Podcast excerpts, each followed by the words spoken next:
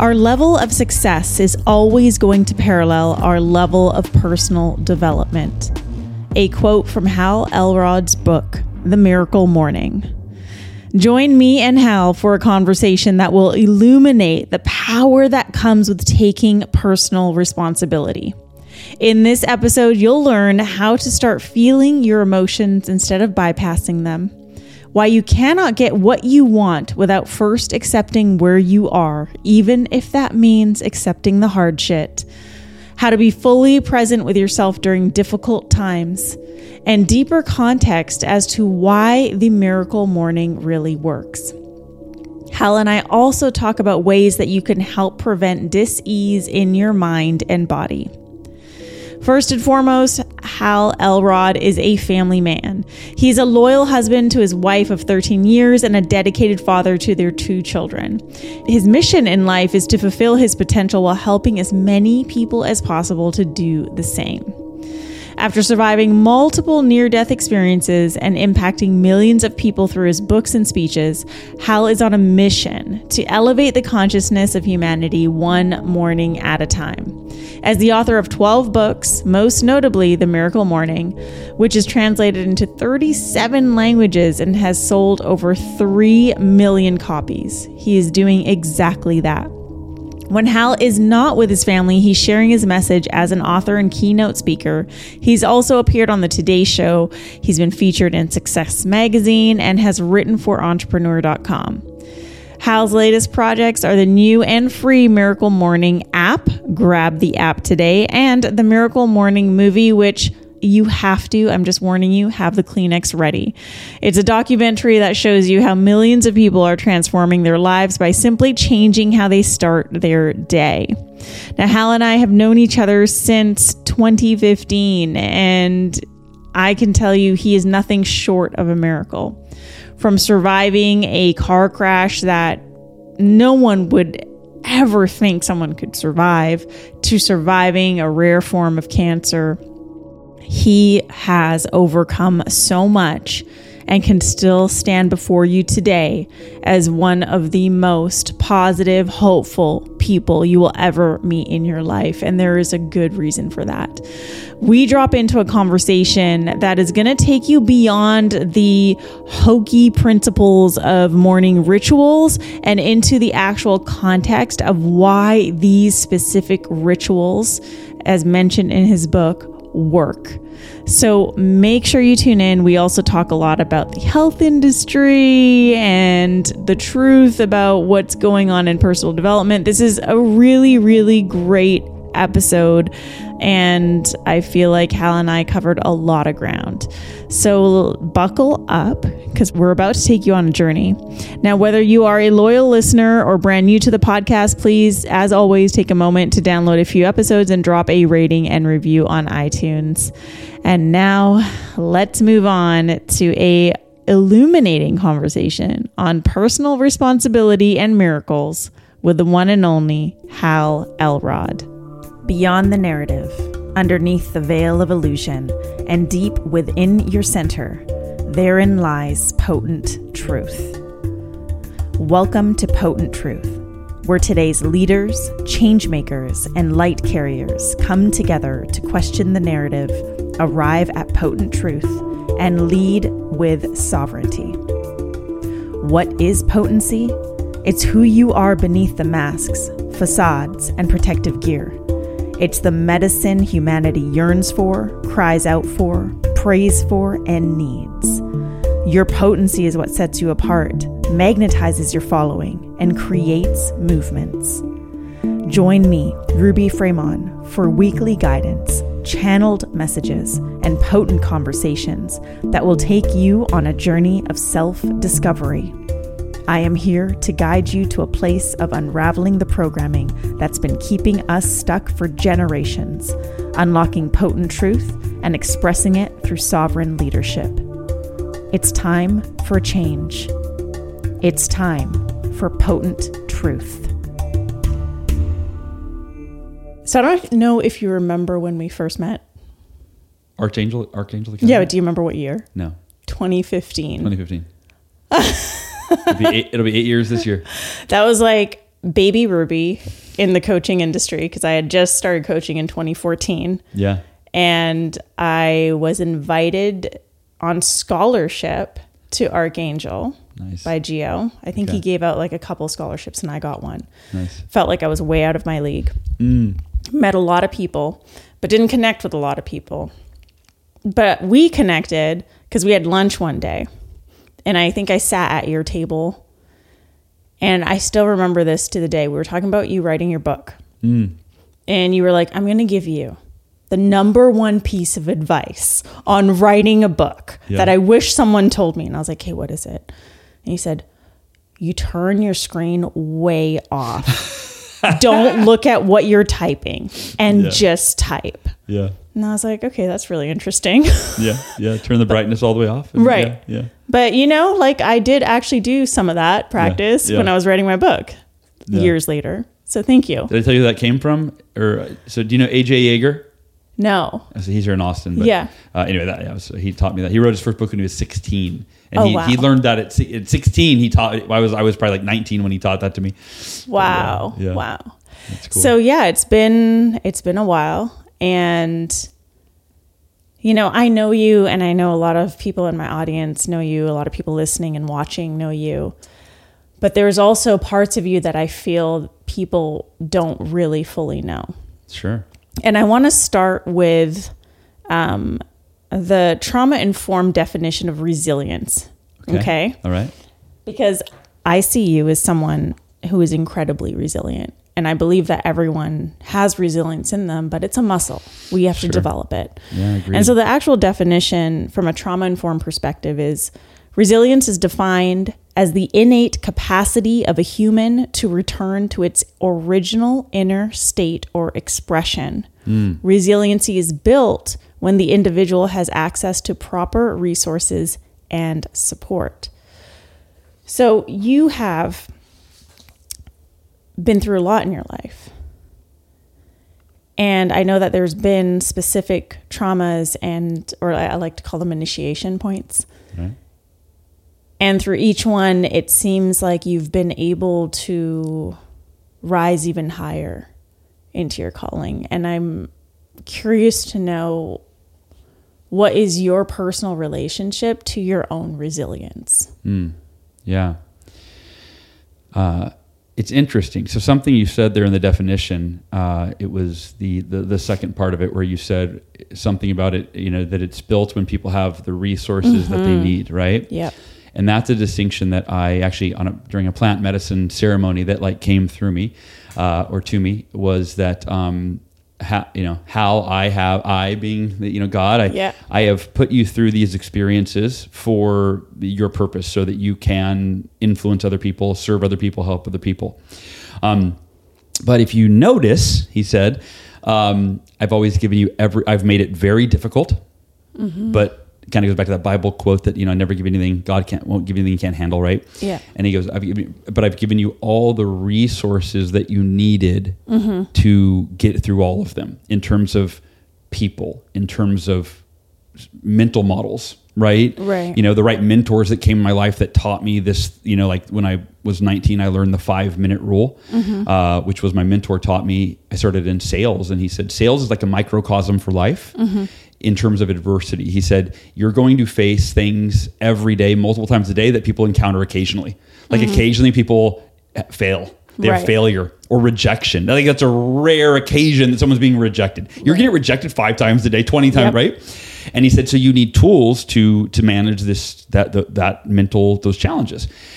And he taught us the five minute rule. He said when when you, when somebody cancels their order, cancels their appointment, doesn't show up, you know, this is why salespeople quit. He said because these adversities stack and stack and stack until they finally go, dude, I'm gonna go get a, like a nine to five. I can't, I can't, I can't handle this anymore. And I for sure had those moments, right? On the night on the phone, 20 calls, Yeah. you know, you know, five or 10 no answers, five people saying, don't ever call her again. I hate you. Right. I'm like, why, why would you? I'm a nice person. Like, why would you do that? And, uh, and so he said the five minute rule is that whenever you encounter any kind of anything that upsets you, you set your timer on your phone for five minutes and you give yourself five minutes to feel all the emotions that come up. You don't suppress them.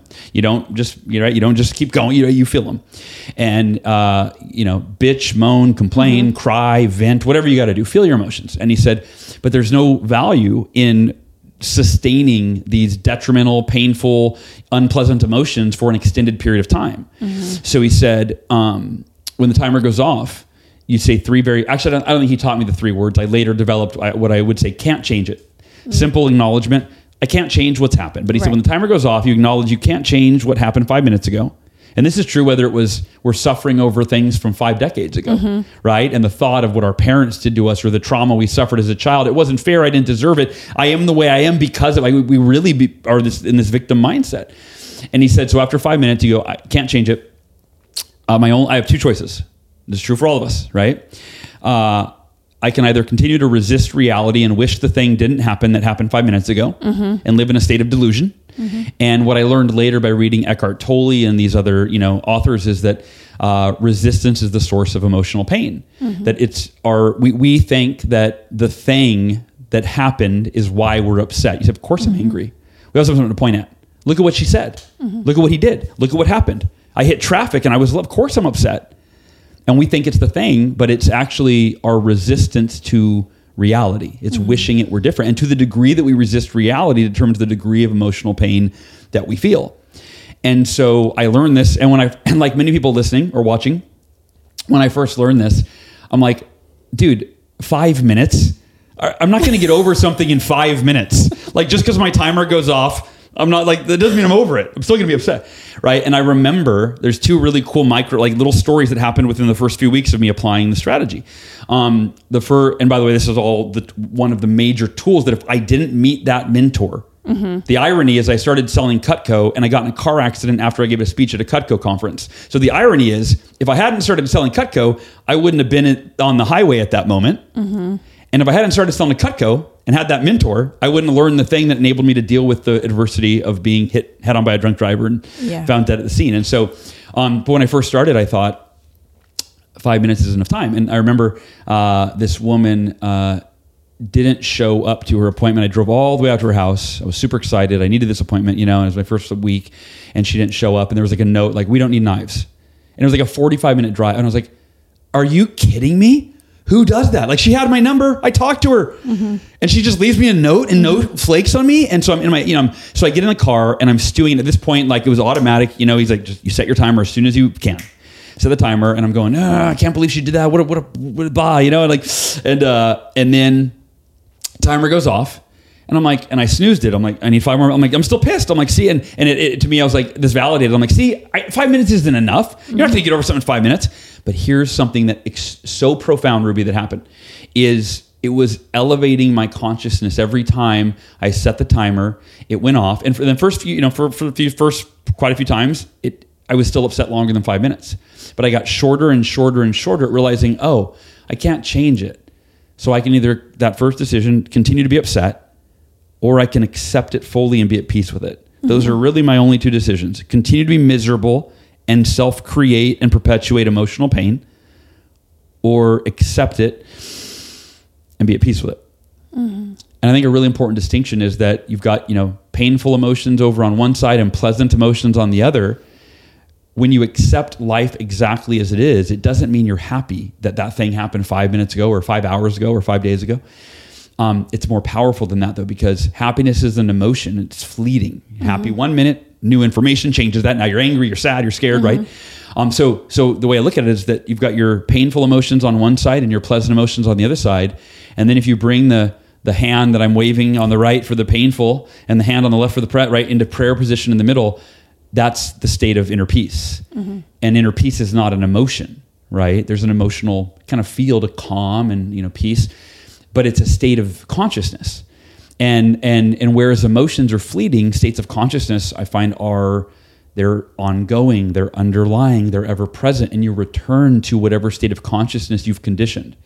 So if you've conditioned the state of consciousness that is inner peace, then yes, disturbing news might create an emotional response where you're scared or upset or whatever, but we always fall back to our state of consciousness. If on the other hand, your state of consciousness that you live in perpetually is fear, then that thing that happened, that that that bad news or whatever, right? If you're receiving that in a state of consciousness that is fear, it amplifies mm-hmm. the detriment and the pain and right. It just it blows it out of proportion. So first time I set the timer, I'm like five minutes. It wasn't enough. Need more time. You know, I'm validated. I knew five minutes wasn't long enough to get over something. And then the magic was this, or the miracle, I should say, was Right. this it was it had to have been in the first couple of weeks um, it was the night before orders were due. I woke up sunday morning which is the hardest day to schedule appointments right? Everybody's like i'm not i'm not having you over to show me knives. Uh, but I, I was like i got I, I was like $2000 away from my goal for the week. And I, I got on the phone and i ended up scheduling two appointments for the same day right? Awesome. Okay cool. I'm gonna make it happen. I'm gonna do it. You know that thousand bucks per appointment not easy to average at that point you know but i was like i'm gonna do it and I go first appointment buys nothing. I'm like, oh god, I got to sell two thousand dollars in the last appointment. I end up selling twenty three hundred dollars to this woman like late afternoon, and I'm on cloud nine. I call my manager. I'm like, Jesse, I just sold twenty three hundred bucks. I'm over my goal for the week. And uh, he's like, not only are you over your goal, that makes you the number one rep in the office for the week. I'm on cloud nine. I'm elated. I'm celebrating. I'm spending the commission in my head. I'm like, ooh, what can I buy with that money that I just made, right? And at like nine, just after nine o'clock at night, the woman calls me and uh, she says, "Hey, uh, I'm so sorry. My husband came home and uh, he was so mad that I spent all the money on knives. I have to cancel the order." And I was like, "No, no, no, no, no, no, no, no, like, no, no, no!" Like, you know, in my head, I'm like, "No, no, I'm, I'm number one for the week. I hit my goal Right. for the week. I, you know, that's I need that money, right?" And, and uh, you know, I remind her 15 day guarantee, all this stuff, and she's, it's done. Mine's made up. Cancel the order. And I was like, no. So just it was like automatic at that point. I set the timer for five minutes.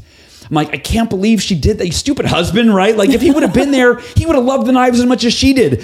You know, like, what am I going to do now? I'm like, well, obviously I can't change that. She, but it's like I'd already been processing, moving through th- the, the, you know, the challenges. So I just quickly was like, well, I, I gotta. I mean, I guess all I can do is wake up tomorrow morning and get on the phone and accept that I didn't hit my goal for the week. And, I, and Ruby, here's the miracle. I pick up my phone and there's four minutes and 32 seconds left. I can picture it.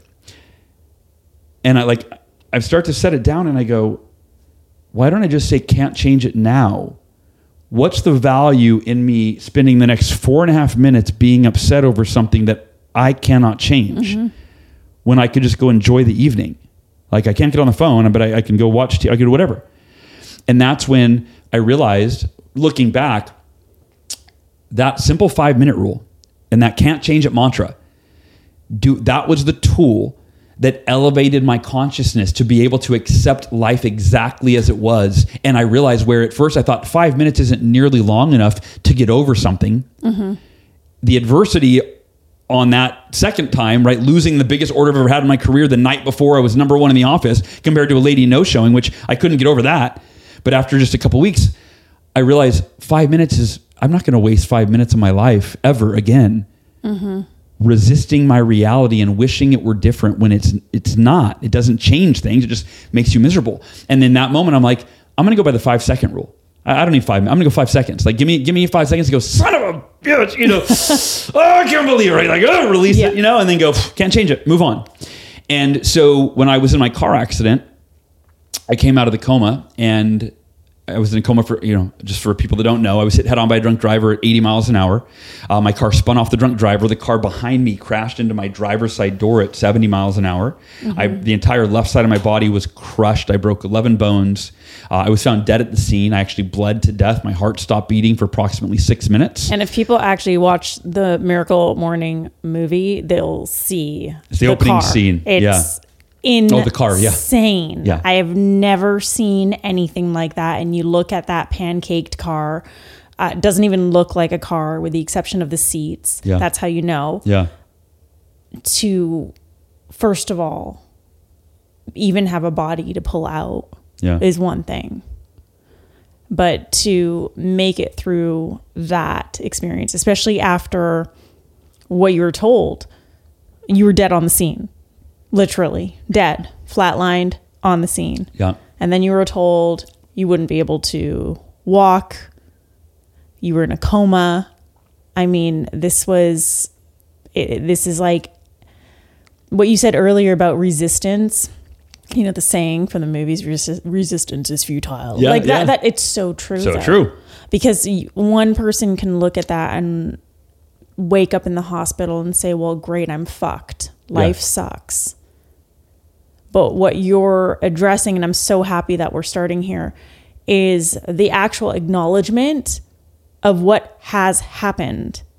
Not the bypassing of it to get to the happy parts of life, Yeah. but the let's face what is here and present. Let's face what is real so that from here we can move forward Yeah. because I believe that that is the missing piece that a lot of people don't understand with concepts that you are teaching the world. Hmm. So keep telling the story with the car accident. Yeah. You're in the hospital. Yeah, yeah, and so yeah, thank you for for that. Uh, number one, I realized that I'd been talking the whole time, which I tend to do. So yeah, feel free to interrupt me at any point. Of yeah, some interviewers are like, "Oh man, I really wanted to ask you more questions," and some are like, "Dude, that was the best interview ever." I just like you were. It was so easy. I, I asked you one question and you answered it for sixty minutes. Cool.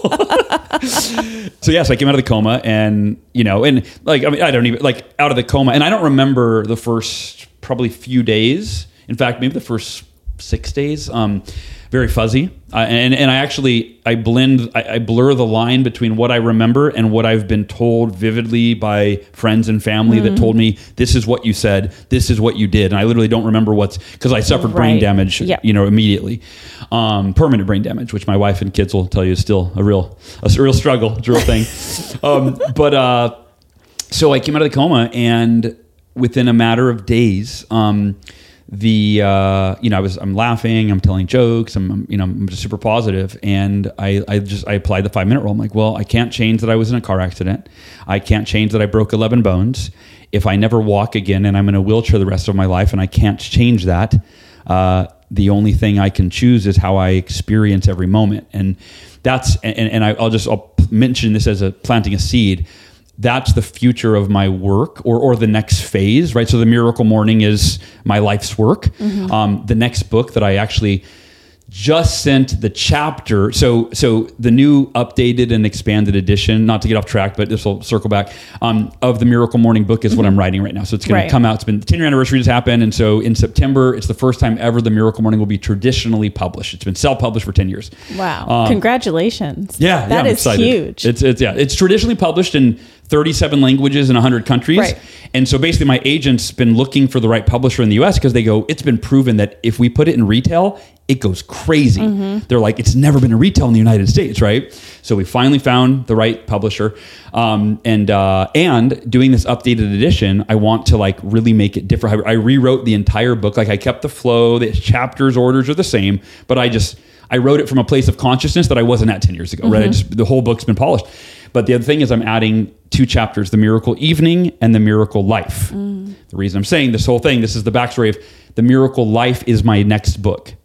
And the miracle life is the paradigm. So, whereas the miracle morning is a practice for personal development, mm-hmm. the miracle life is a paradigm for personal fulfillment. And it's based on this premise there's a lot in life we can't control. The one thing we can control is how we choose to experience every moment of our lives. Mm-hmm. Meaning, bad stuff's going to happen. Are you going to be at peace with it? Or are you going to resist it and wish it didn't happen? Right? Life's going to suck at times. Are you going to be unhappy and use difficult circumstances as your justification why you're not happy, you're angry, you're frustrated? Or are you going to choose to be the happiest and the most grateful you've ever been while you endure any circumstances? And that for me was when I came out of the coma.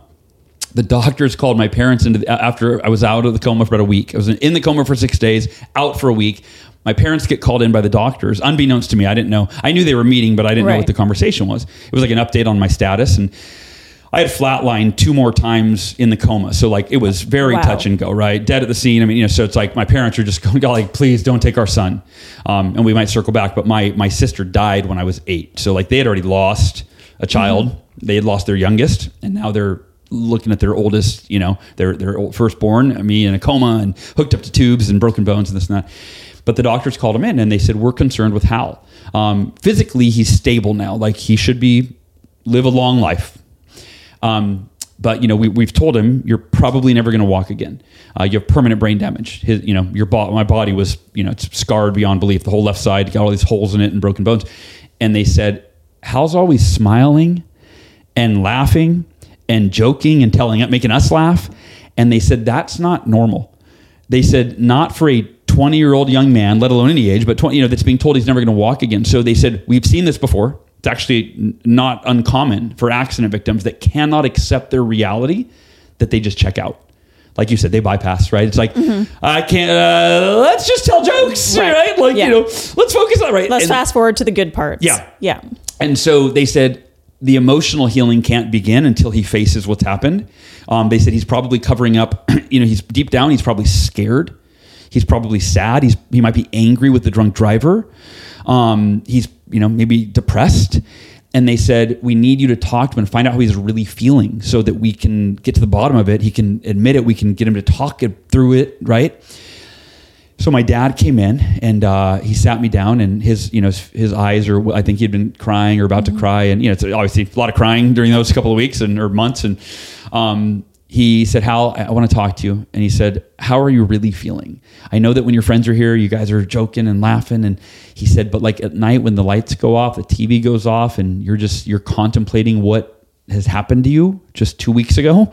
And what the future is like and that you know you might never the doctor i know you say you're gonna he said i know you say you're gonna walk in hal but you know doctors are saying you're you might not and how are you really feeling? Are you sad? Are you scared? Are you angry? Are you depressed? And i said you know i went inside because i was like all right he's really concerned you know and and am i am i not processing my real emote right? You know i really went inside and i went i mean it took me probably less than 30 seconds and i go dad i thought you knew me better than that he said, What do you mean? I said, Remember, I live my life by the five minute rule that I learned in my Cutco training?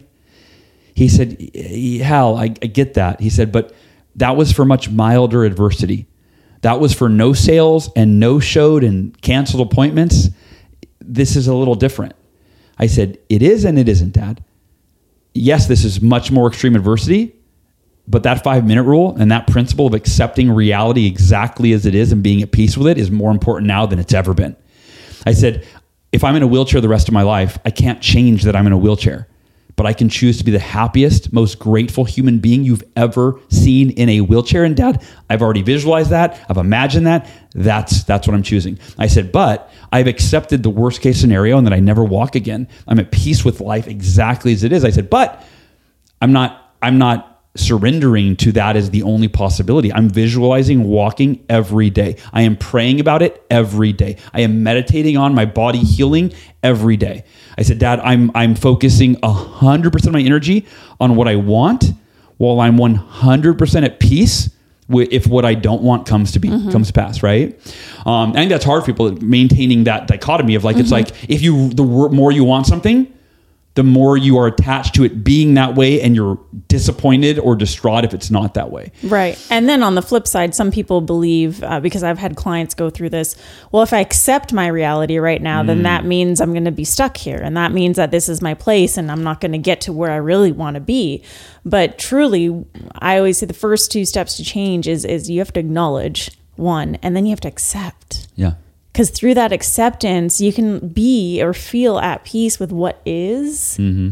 and then go and create what it is that you want. But you're at peace with what where you are, so you're not always struggling with where you're at while you're trying to reach for something that's not yet in your reach. Yeah. Which is a state of delusion, wishing Right. that things were different than they are, wishing you were further along than you are.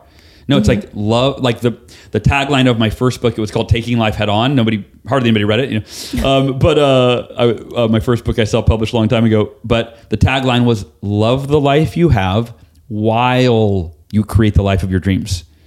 right? And most people are were Mm-hmm. waiting. A guy just read. Um, you ever read? I don't know how to pronounce his name. Maybe you can actually. This would be a, a huge value if you know the pronunciation. Um, Thich. Oh Nan- nope, can't You don't pronounce it. I don't know either. I don't. I feel like I don't think anyone knows. Yeah, I was like, I, I I I read a passage from his book on my podcast yesterday, Yeah. and I'm like, I should have Googled the pronunciation because I'm telling you something. You know, yeah, Thich Nan Hat or something. Or, Yeah. yeah. Anyway, but he had. I'm reading his book, Peace Is Every Step. Read that one? No, Really good. sounds great. So good. And he, all of his books are, I was just reading Yeah. the previews the other day on Amazon, just the Kindle pre. I'm like, oh my God, he's, Mm-hmm. they're all so good. They're probably a lot of overlap, he's, you know, but he's like an expert in mindfulness. And essentially, he said, we're very good at planning to live, but we're not very good Mm-hmm. at living. He said, we'll, we'll sacrifice 10 years of our life to get that diploma, Mm-hmm. right? We'll work tirelessly so we can buy that house, buy that car, do that thing, right? But he's like, we're, we're great at planning to live in the future someday, but it's perpetual. It's a state of being that you live your entire life waiting for someday to be happy, to feel like you made it, to feel fulfilled, to feel worthy, right? Versus like, no, I accept my life exactly as it is. I love my life exactly as it is. But wait, it's you're, you're, you're struggling financially. I know, but this is my life. Mm-hmm. I can either love it and enjoy every moment while I make it better, mm-hmm. right? To your point of it doesn't mean you're resigning yourself to Right. right? Accepting something and resigning yourself to it is not it's not the same thing. No. It's just acknowledging this is how it is. I can be at peace with it while I go kick some ass and make you know make, make things better. It's like um, escapism in a way. A lot of people live their lives in that way, especially in the. I'm very much in the plant medicine space, especially in that space. Like they continue to go into ceremony because that's where they'd rather be. But you're not facing the reality in your 3D life. Then how do you expect to ever get to where you want to be? You know, there is a, a an acceptance that needs to be experienced for us to really fully experience life. Yeah. And this is, you know, like I said, this is why I'm so happy we're starting here because it's really easy, especially for people in, in my community, to look at a book like Miracle Morning and be like, affirmations, meditation, visualization, what the fuck? you know what I mean? Yeah. Like, because there's a lot of talk about that, and there has been Yeah. for a long time in the spiritual community.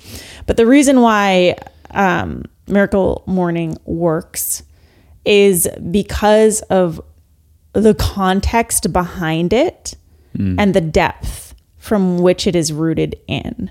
This isn't a stand in front of the mirror saying, I am the richest entrepreneur in this industry. It's not that. Yeah. It's not delusional. No. It's very much rooted in reality. And it's important that people understand that this was also not just birthed from a delusional place. It came from a place of reality, of your own life experience, and then your own life practice. And I think that's the reason why it works, and that's the reason why you've been able to cultivate such a huge community around it, is because of the the realness to it versus it being something really fluffy and bypassy and Yeah. you know what I mean? Yeah, like there's totally. just so much of that. Um, and so with uh, the car accident's one thing. And then we move forward in your timeline. At this point, were you practicing Miracle Morning after the car accident? Uh, no, I so the car accident was December third, nineteen ninety nine. I was twenty years old, Mm-hmm. and then Miracle Morning, the concept, not the book, but the in my own life, it was two thousand eight. The U.S. economy had crashed, so we're talking Right. eight years later. Got it. So let me first Yeah, go yeah. here. Prior to 20, your upbringing, other than the Cutco. Five minute rule, Mm-hmm. which is great Yeah, because there is an importance in feeling our feelings versus bypassing them. yeah. What do you feel prepared you for something like that? Yeah. I mean, if you're open to talking about the death of your sister, Totally. I think you were what, like Eight. eight years old? Yeah. Um, what do you feel helped shape you or prepare you for what you're about to leap into with your life? Yeah. Yeah. Um, one thing that I, and I didn't realize this till much later when I was asked a similar question and I was like kind of analyzing my life. Um, my, so when I was uh, seven years old, I had a six year old sister, right? She was a year and a half younger, Haley. Um, and then I had another sister that was born, and Amory. And Amory was born uh, with a very rare medical condition. Uh, it's a form of dwarfism. It's called, I think, like metatropic dysplasia. First time I ever actually remembered that and said it. So we're in a, something's going on here Yeah. but um, metatropic dysplasia, and uh, so she would have never been over four feet tall. I think it was like her, and then and then it also caused her organs to be, you know, different, enlarged. Right. Um, the doctors told her to told my mom to get an abortion. They said she won't, your daughter won't make it through pregnancy, and she, you know, it's a very rare disease. Most, you know, uh, there's very few people that are even born with this disease. Most of them either die during labor, they die in pregnancy. Uh, Wow. And my mom, being who she is, said, uh, "You're not going to tell me. To, to, I'm not going to abort my daughter." Yeah. Um, and uh, and so Amory was born, and uh, lots. You know, she was in and out of the hospital all the time. You know, with different health, with her health conditions. Um, a year and a half after she was born, Saturday morning, my dad's at work. My uh, sister Haley is at my grandma's house out of town. Just me, my mom, and Amory at home. And I woke up to my mom screaming across the hall from her bedroom, "My baby, my baby, my baby, not my baby!" And uh, as I came to, I realized, oh, this she's not. I thought she was playing with her at first, and I go, oh, this is serious. So something's going on. I run across the hall, and my mom's giving her mouth to mouth resuscitation, like on the bed and um, she'd been breastfeeding her, and my sister's eyes just glossed over, and um, it was heart failure. And so I called. Mom had me, you know, mom, what do I do? She said, Amory's not breathing. You call nine one one. I call nine one one. My mom's giving her mouth to mouth, talking to me, telling me what to say, and then she says, says, go to the neighbor's house. He was 80 years old and he always had this oxygen tank. She goes, tell Grant to bring over his oxygen. And we lived in the mountains. So like my property, it wasn't like walking. It was like Right. heel, you know, and he's dragging this giant oxygen tank on these two tires, right? And he's going as slow. Yeah. He's 80 years old. And I'm like, hurry, Grant, hurry, you know. Oh, and so um, we get over there. Uh, my dad had come or was on his way back. Ambulance was on their way. Um, ambulance took my mom and dad uh, to the hospital in, in Amory, and I went to um, my, our, my my parents had called a friend of the family and said, "Can Hal? Uh, we don't need Hal to go to the hospital. Can you have bring him over to your house?" And I went over to the house and playing with friends, and I thought Amory's gonna be fine. I thought, "Oh, that's what she's she's in good hands. She's in an ambulance. That's what they do. They're gonna they're gonna save her." And um, my uh, dad, uh, I don't know, I was there for probably an hour playing with the, you know, not even, I mean, literally thinking, not thinking twice, just playing with the boys, thinking everything's gonna be fine, and uh, playing with my friends. And uh, my dad, the the mom, comes out of the office and says, "Hal, your dad's on the phone." And I said, "Okay." And I went in, I talked to him, and first time I ever heard my dad cry, and uh, he he said, um, and by the way, he was, dude, he was he had me when he was 23, so he was 30, right when this happened, um, and uh, roughly. And he said, uh, "Amory's in heaven now," and uh, I don't remember what I thought or even how I felt. I just know what I said next.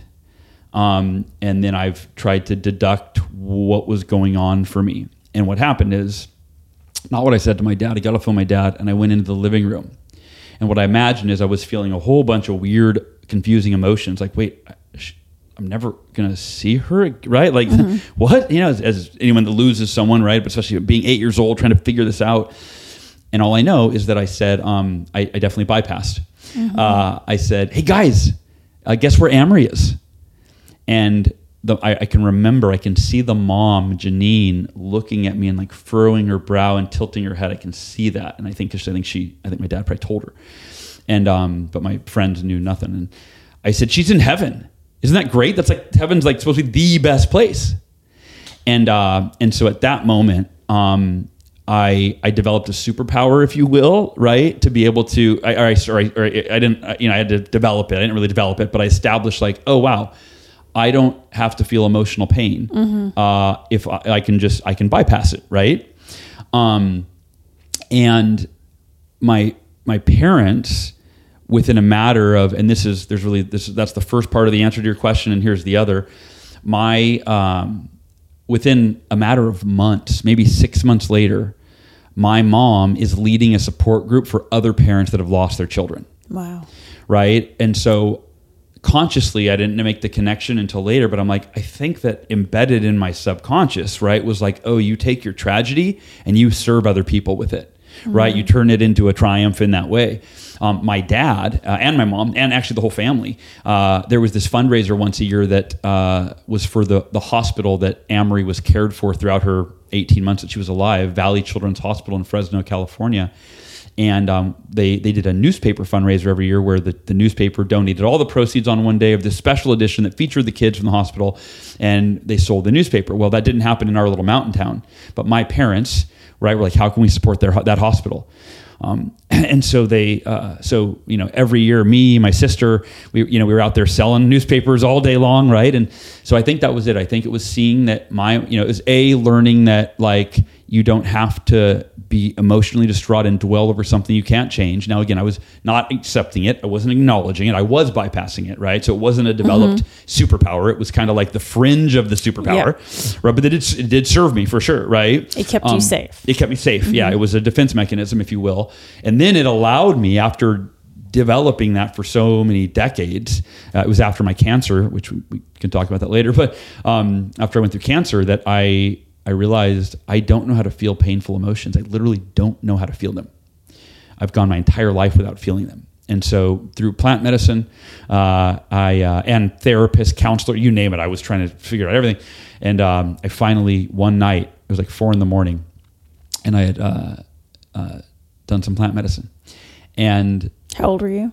uh, this was 40 so about three years ago. Yeah, actually, was, yeah, it was, it was in 2020. I was going through the hardest time in my life. After three years of chemo, my brain broke. Something broke. I couldn't think clearly. I couldn't articulate. I couldn't. I, I, I, I was. I developed anxiety for the first time in my life. I started sleeping two to four hours a night for like six months. And if you ever slept two to four hours in a night, it wrecks you the next day. Yeah. I got to the point where after uh, you know a few weeks, maybe months of doing it, like around dinner time, I I can picture myself at the dinner table with my wife, with Ursula and the kids, and we had company over. My cousin was in town, and I just and I remember and this happened. This was the first night it happened, but I, I was like, oh god, bedtime's in like th- two two hours, and I had been just laying awake every night, mm-hmm. just miserable. And and it got to the point where I was so sleep deprived that I was hallucinating. I thought people were trying to kill me. I mean, it was Yeah. crazy. And so I just remember I just saw my hand. I was just shaking. Like that, you know, I was like, it mm-hmm. was, it was, tr- the, the, and I was diagnosed with PTSD. Mm-hmm. So it was in the middle of all of that, um, that I'm going through this. And, um, oh, what was I talking about? Feelings. Oh, feelings. And so, yeah, so looking back and realize, oh, so, so yeah, so I do plant medicine and my only intention, I'm like, I just want to cry. I haven't cried my entire life, really. I like literally, unless I hurt myself, I never cried. And, and I will say this, I did think that this was a, I had studied enlightenment starting after my car accident, right? And I really aspired to that. So I really thought, because really, so I think that when you or reach a state of enlightenment, you are able to do what we're talking about, accept it, be at peace with it.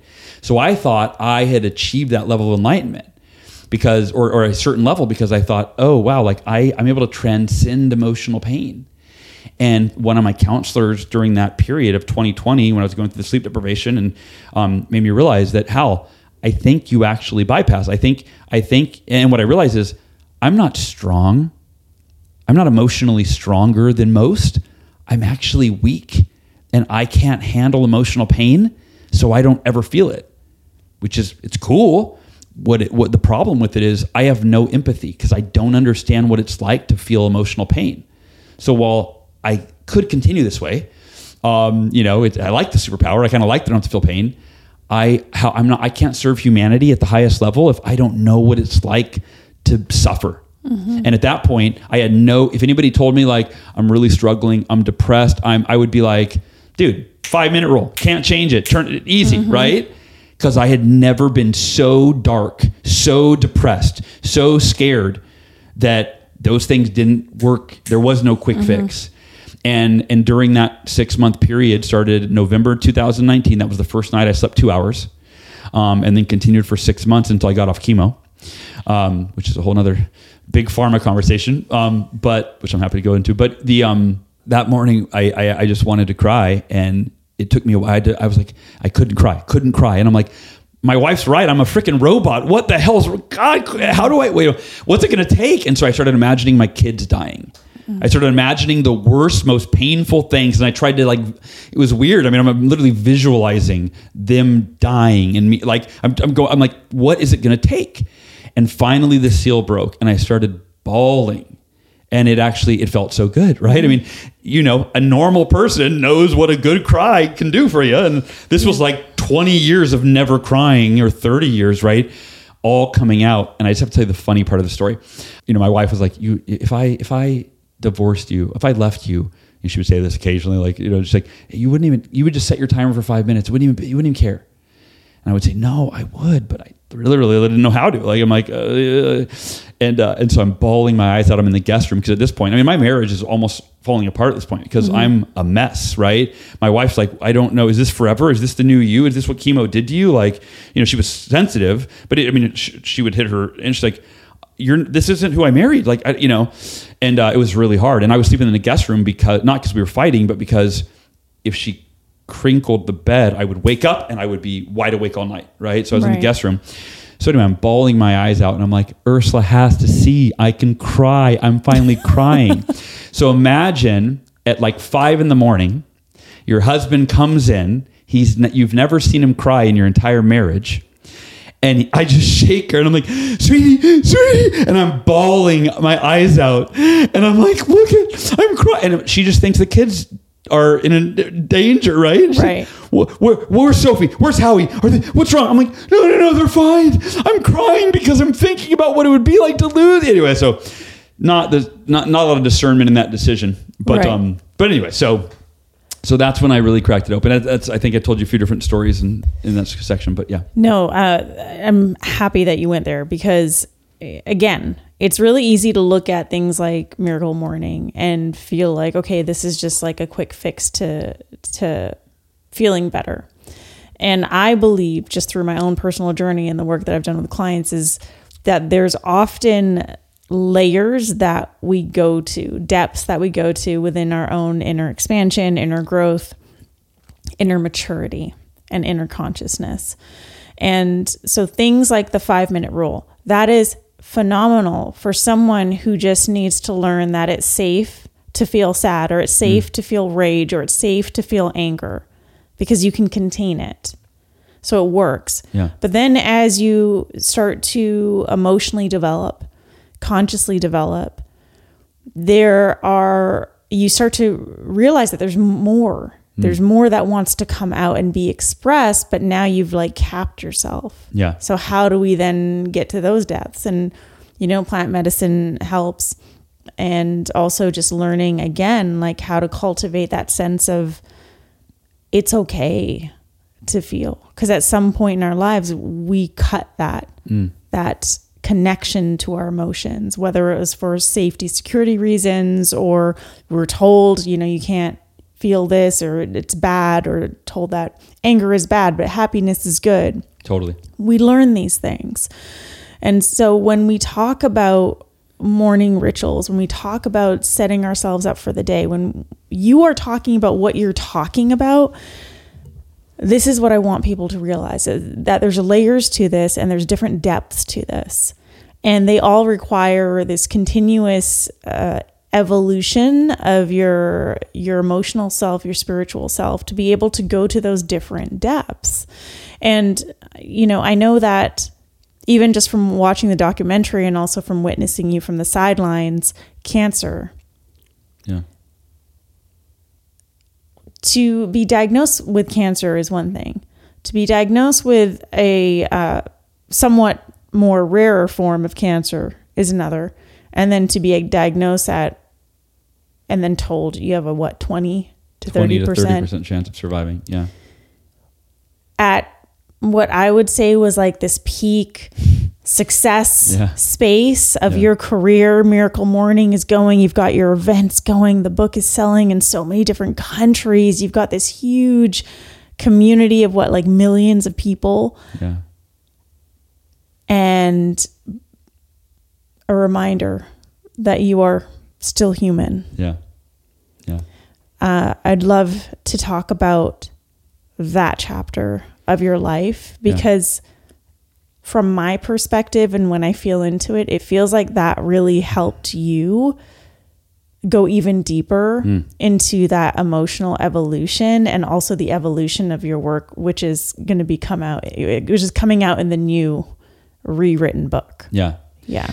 Yeah, yeah. So, uh, yeah, all the things that you mentioned um, were true. Of course, the uh, what you didn't mention that is was the hardest was I had a seven year old daughter and a four year old son. Right at the time I was diagnosed. So to be told there's only a twenty to thirty percent chance you're going to be alive for them, and there's a seventy to eighty percent chance you're going to die in the next few weeks. Um, and yeah, the cancer I was diagnosed with acute lymphoblastic leukemia. It's very rare, very aggressive. There's only 6,000 people, I think, in the United States that I don't know if that's have had it or have it now, or it's mm-hmm. something like that's very low. You know, like a million people have cancer, only 6,000 with this one. Um, and the re- way that it kills you is it, it attacks your organs, your organs shut down. And the way I found out I had it is I woke up in the middle of the night struggling to breathe and uh, went to the urgent care. They misdiagnosed me with pneumonia, gave me a Z pack of antibiotics, mm-hmm. and they said if it doesn't get better in a couple days, go get a second opinion. Uh, couldn't every night, you know, I can't breathe. I'm like having to sleep sitting up and um, go get a second opinion.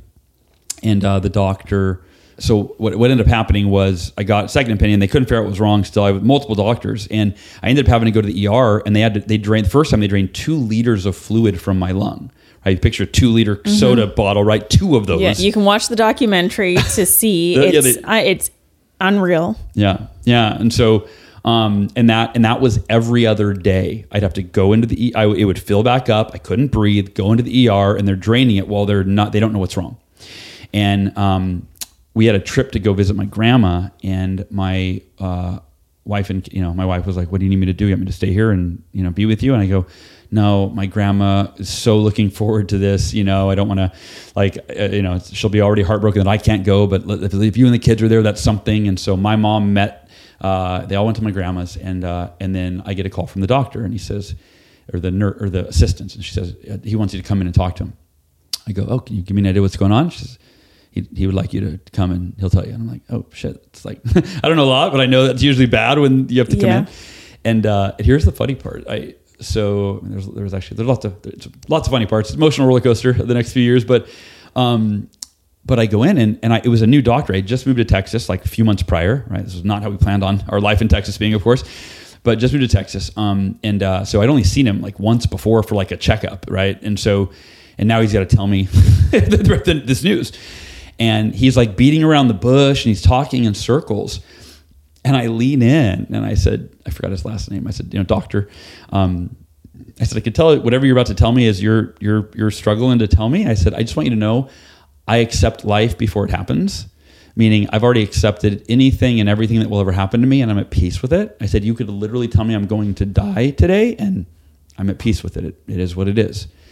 And he goes, okay, all right. He's like, that, that actually does make it a little easier to tell you. And he said, but you have cancer. Um, not sure at that point, you didn't know what kind. And, uh, and even, you know, I was like, I was totally thrown back. I was like, oh, well, no, like that. No, because mm-hmm. I was, I consider myself pretty healthy, right? And looking back, by the way, I, I did identify, oh, here's all the behaviors that weren't healthy. I took mm-hmm. a lot of mm-hmm. workout supplements in my 20s with red dye and blue dye. Mm-hmm. I, um, you know, I took Adderall in my 20s for a lot of it, right? I, I, uh, you know, I, I, I, didn't sleep nearly enough. You know, so there all these little, I'm like, mm-hmm. all these little things that I looked at, oh, these could have caused it. Um, but uh, I called Ursula. You know, I got in the car, called her, and I, by the way, five. You know, I can't. I, I mean, literally. And by the way, there's. I don't want to dismiss the value of the five minute rule and acceptance, right? Which mm-hmm. is like, I had cancer. Right. I now granted, if I knew how to feel my emotions at that point, I, a good cry would have been in order, right? Mm-hmm. But at the same time, where you ultimately, I believe, you want to get to as as fast as it makes sense is a place of inner peace, right? Um, like that's the state of consciousness that you embody, and and and that's the thing about m- emotions. Like I believe every emotion serves a purpose, and when I was younger, I didn't. I'm like those are there's negative emotions and right. positive. Right? That that was that was my immature view of it. Um, but but I believe every emotion serves a purpose, right? Mm-hmm. You know, for example, if you feel anger, you look at, wait, why am I angry? I'm angry because I did this and I shouldn't have done that. And I'm mad at myself for doing it. That's information, that's data for me to process to go, oh, I'm going to make a change in my mm-hmm. life, right? But here's the thing. To me, the what you would call negative emotions are only valuable until they're not. It's about extracting what is the value, what is the lesson from this. Got it. Can't change what happened, so therefore I'm not going to dwell in anger. I'm not going to dwell in depression. I'm not going to dwell in, you know, whatever whatever fear. I'm not going to dwell in fear. And you can there's a lot of different contexts that you can assess this, which one of them is health. And and and the you know, and I don't have any data to share, but you know, I, mean, I think it's pretty well known mm-hmm. that you know, stress is the killer, right? I mean, that mm-hmm. causes disease. So there's in terms of not remaining in these negative emotional states they literally cause dis-ease. They because mm-hmm. physical ailment to your body. the when you're in a state of peace, your body is as you know that that's an optimal state for your body is that mental and emotional peace. Well, the piece about that too Yeah, is please. that we, yes, if we stay in a prolonged state that is energetically dense, Hmm. yes, this is, can cause disease. And if we resist Bypass. Oh, resist. Yeah. or bypass Yeah. what our body, our mind wants to feel, that can also call cause dis-ease. I think a lot of people have this picture of like, okay, I'm supposed to be high vibe or I'm Mm, yes, supposed to be peak you. performance or I'm supposed to always be in this like peak state. And it's like, no, we have this full range Yep. of emotional capacity for a reason and we are meant to flow through and every day is going to look different. We're meant to expand and contract and move very fluid like and Yeah. um, you know, like you discovered and, and what you're about to get into pre-cancer Hal maybe he was more in the I really enjoy these peak states and I really, you know, totally. this is where I like to be, but the cancer brought you into this whole other dimension of feeling and expression. And that's what I'm really curious about. Yeah. Yeah. Then the day I was diagnosed, uh, my, you know, and I told my parents and like, uh, you know, I mean, all of us were like, God, come on. Like we, uh, you know, Yeah. you know, like my poor parents, like he, he's already been through, you know, and we've already been through like, and, uh, you know, and, and for me, it was like, what else am I supposed to learn? Right. Like I've already gone through a death, uh, near death experience. Like, what am I supposed to learn? And the answer is a lot. Like, right. It's what we're talking about. I mean, um, the, uh, it's also realizing that I was a workaholic and that I was neglecting my family. And I would set my 10 minute timer to play with my son, you know, like, right. And it created this anxiety, right? He's counting down like six minutes left, five minutes, right? You know, and like, and I, but I'm like, I'm playing with him. I'm making time, even though I'm a really busy entrepreneur and I should be, I could be working. I know, I know a lot of my friends, they won't even play with their kid in the middle of their workday. At least I'm taking time, you know what I mean? But like, it's like almost I'm better not to do it than have the timer and create this weird thing. And um, so yeah, I'm so grateful for the cancer because I am, it, it I would not be, well, I don't know what I'd be, but uh, I'm the dad that my kids deserve now because I almost lost them, you know, and they almost lost me. And I'm the husband that my wife deserves because of that cancer journey. Uh, a couple pieces that are important, uh, and it really actually brings the miracle morning into this. So when I was diagnosed with cancer, so we went to uh, my wife Ursula came back, um, and uh, a couple things. One is you know the, so we go to the a third opinion. Like we went to the, the doctor that diagnosed me said, go to MD Anderson Cancer Hospital in Houston. They're the best in the world, one of the best, and go and and, and go and they invented the they invented the the treatment the treatment for this cancer. They invented it. So he's like, there's nowhere but you're three hours away. That's where you need to go. We go there. We sit down um, with their oncologist, who's one of the best leukemia oncologists in the world, allegedly, right? This is all um, subjective, best of at what? We'll, we'll get into that. Right. But um, but uh, he says, Hal, um, so I go in and they do more testing. Turns out not only is my lung collapsing every other day, which I knew that, my heart was surrounded by a sack of fluid Wow. and it was it, it was very close to hindering my heart from being able to beat and it was like an eighth of an inch thick and they said if it got an eighth of an eighth of an inch thicker which could happen in days my heart would not be able to beat and i would go into cardiac arrest they'd have to cut my chest open right so So were they draining your heart too? so, so they immediately like the first or and then they also found my kidneys were failing. Oh, wow. But the immediate order of business was they had to get me into emergency, I don't know if you call it surgery. They had to stick a giant needle through my chest and they had to, I had to sign consent.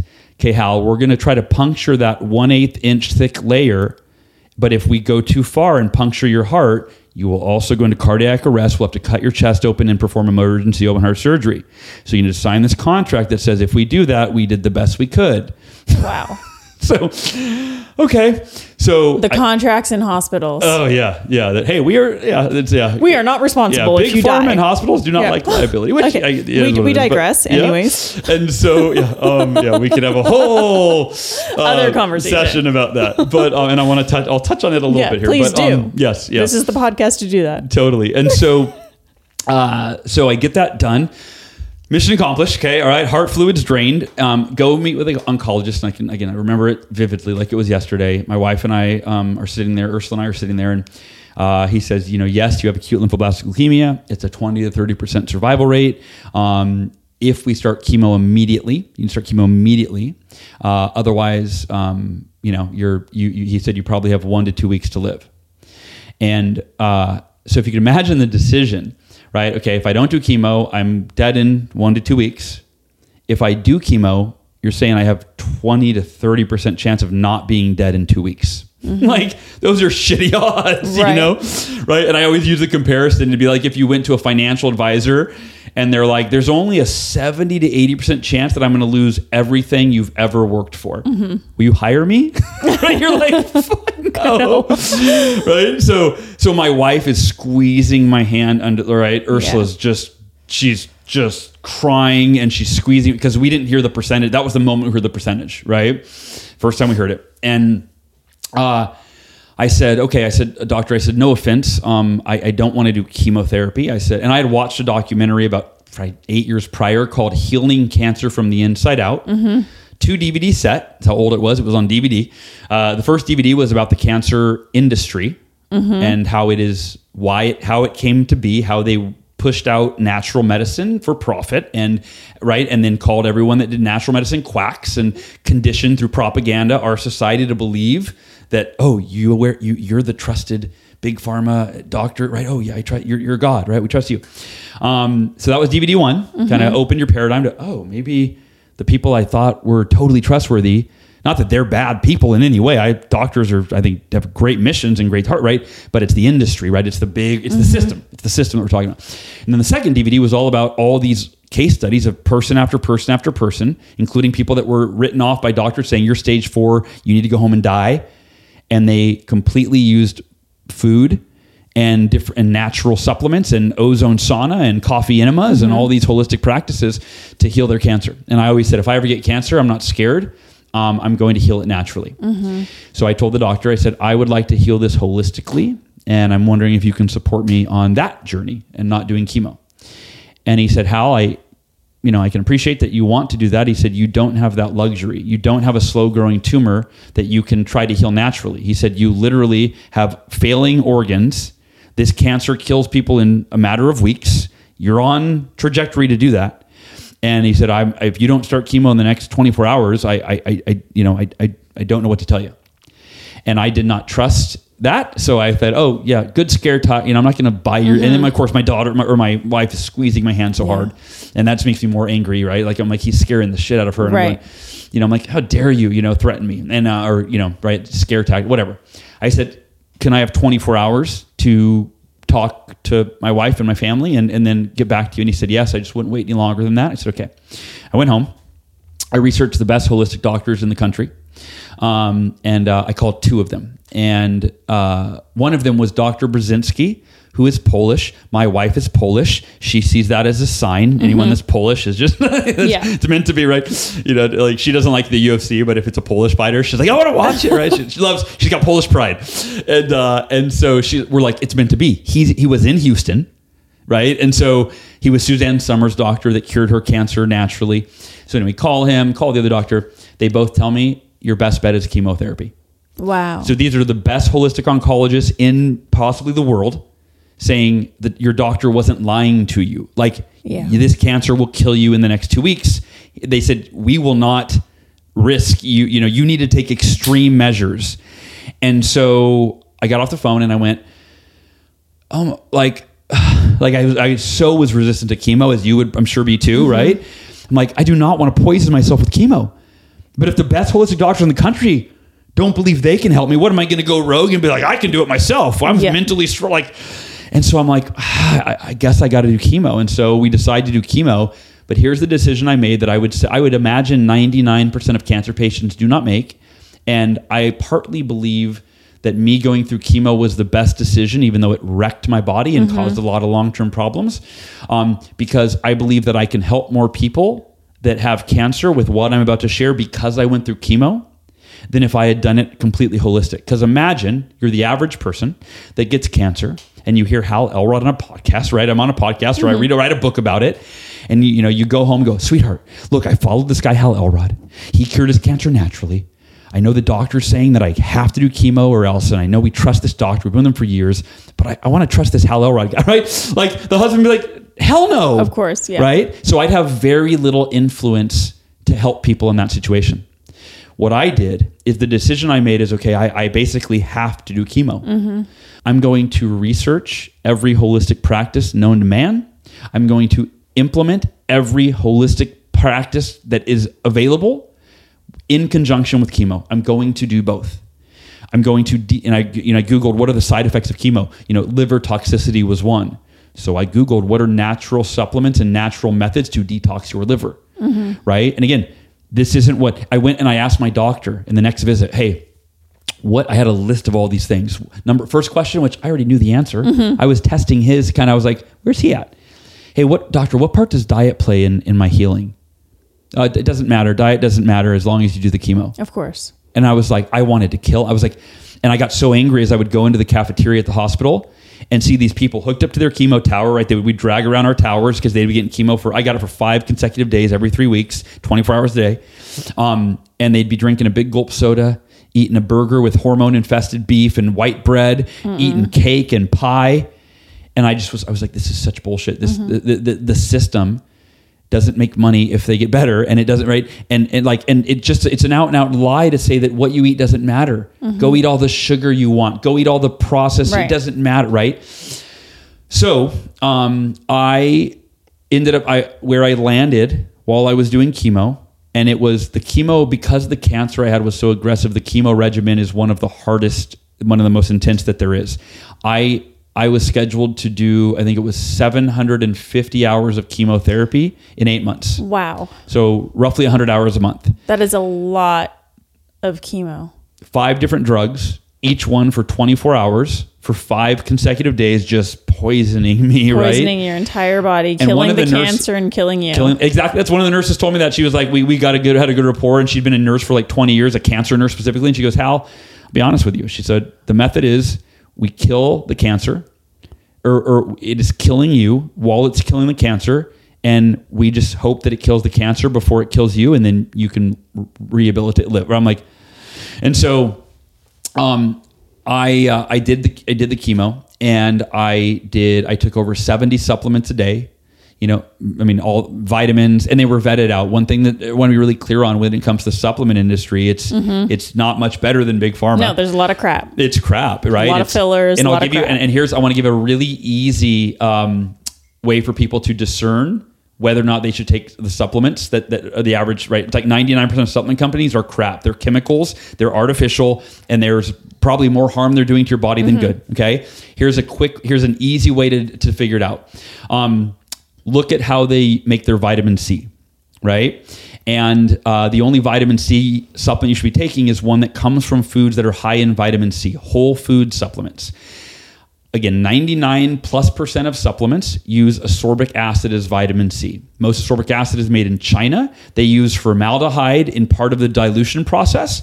Um, it is not vitamin C. It mimics the chemical, the molecular structure of vitamin C, but it's not vitamin C, right? Um, and so that's how I, immediately when I find, I go by supplement companies usually. I'll give you a couple Yeah, of, you know. Pure Synergy is a Yep. really good one you can get on Amazon. You Yep. familiar? Um, my favorite is it, it- the website is herbdoc h-e-r-b-d-o-c herbdoc.com it's dr Schulze's and by the way here's how you know with a multivitamin as well if your multivitamin is one capsule and it has Everything in it. 40 different vitamins in it i want you to use some common sense and think how much of each vitamin could possibly be in that Yeah, capsule packed into packed this into cap. one vitamin. So Dr. Schulze's, um, that their multivitamin is made from superfood that's just compacted, and it's 15 vitamins. You have to eat 15 capsules for one serving, Mm-hmm. right?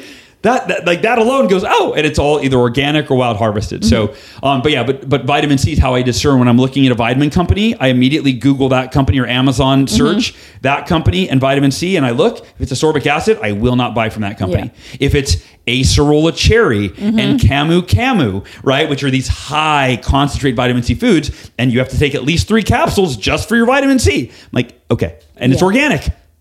I'll buy Yeah. from that company, right? So I'm taking 70 supplements a day. Um, I started using ozone sauna. Um, Love I'm getting ozone. ozone, yeah. I'm getting Yes. lymphatic massage, as Mm-hmm. we talked about earlier, um, and and I want to say that the biggest uh, the biggest thing I was doing coffee enemas, and coffee enemas uh, essentially what it does, uh, and I'm not a doctor, but it is, um, and a lot's been put out there to put all these natural practices down and say they're quackery and they don't work and all of that. Um, but coffee enema essentially it it stimulates bile production in your liver. I mentioned that chemo causes liver toxicity, which then leaks into your blood and, and your organs and everything else, right? So your liver is your filter. And if you can detox your liver from the chemo, you're going to heal and you're going to not have those side effects nearly as much, right? So I'm taking milk thistle as a supplement, right? Organic milk milk thistle seed, um, and doing three coffee enemas a week to release that bile and detoxify my liver. Um, the doctors were amazed once again, kind of like the walking again thing, how I Yeah. how quickly I healed. Um, I kept wanting to get off chemo, but they kept saying like you need to do all eight cycles because there are remnants of cancer that could be hiding in your body nobody could tell me otherwise. It was like it was such a you know I kept trying to can I get off now? Can I get off now? Can I get off Yeah. now? I ended up only doing seven of the eight cycles because my body was so weak. I started out at 167 pounds. Within three weeks, I weighed 127 pounds. Wow. lost 40 pounds. Of course, every hair on my body. I was bald. I looked sickly. My teeth were yellow. I mean, it was, it was, it was not not you know, not fun. Um, but I, uh, for anyone listening, again, the point is this: your doctors unless you are lucky and you get a rare doctor that actually is a holistic, you know, oncologist.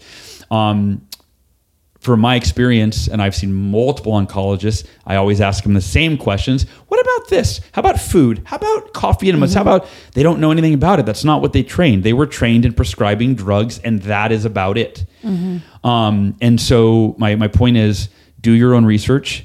Do not give up your life to your doctors you need to take 100% responsibility for your life, for your health. And this mm-hmm. goes with financial advisors, for your financial situation, mm-hmm. right? You got to learn, you got to research, you got to take it into your own hands. And so if you're going to do chemo, I get it, but please research and do every holistic practice that's available. And I'll, I'll just share one resource that my my my hub to learn that was a website, Chris C I C H R I S Chris Beat cancer.com.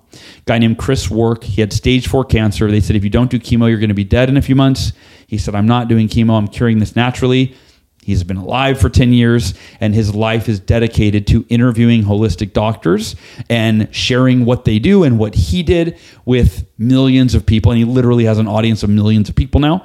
Um, but Chris Beat Cancer was like my hub because I'm like, okay, Right. he's done all the research. I'm rather than me shotgun approach, I'm going to look at him and I'm going to listen to his interviews. I'm going to read his his recipes on and on and on. And and, and by the way, he did say um, from his the doctors he's interviewed and his experience that that coffee enemas were arguably, if he had to pick one holistic practice, that that was the single most effective practice to heal from cancer and prevent cancer because the, the toxins in our food and our supplements and you know the, the they they get stored in the liver and then it leaks out and it, they, they form cancer. And he said if mm-hmm. you can keep detoxing your liver then you are much less likely to get cancer so i did three coffee en- enemas a week when i had cancer and now i do every saturday sunday and i love them now the first one i did was super uncomfortable super awkward um, but now it's like a meditate i love it every saturday and sunday it's one of my favorite parts of my weekend other than hanging out with the family is i go on my bathroom floor i lay on this comfortable quilt and I do my 15 minute coffee enema and I like just meditate and actually I use it as an opportunity. It's an anchor.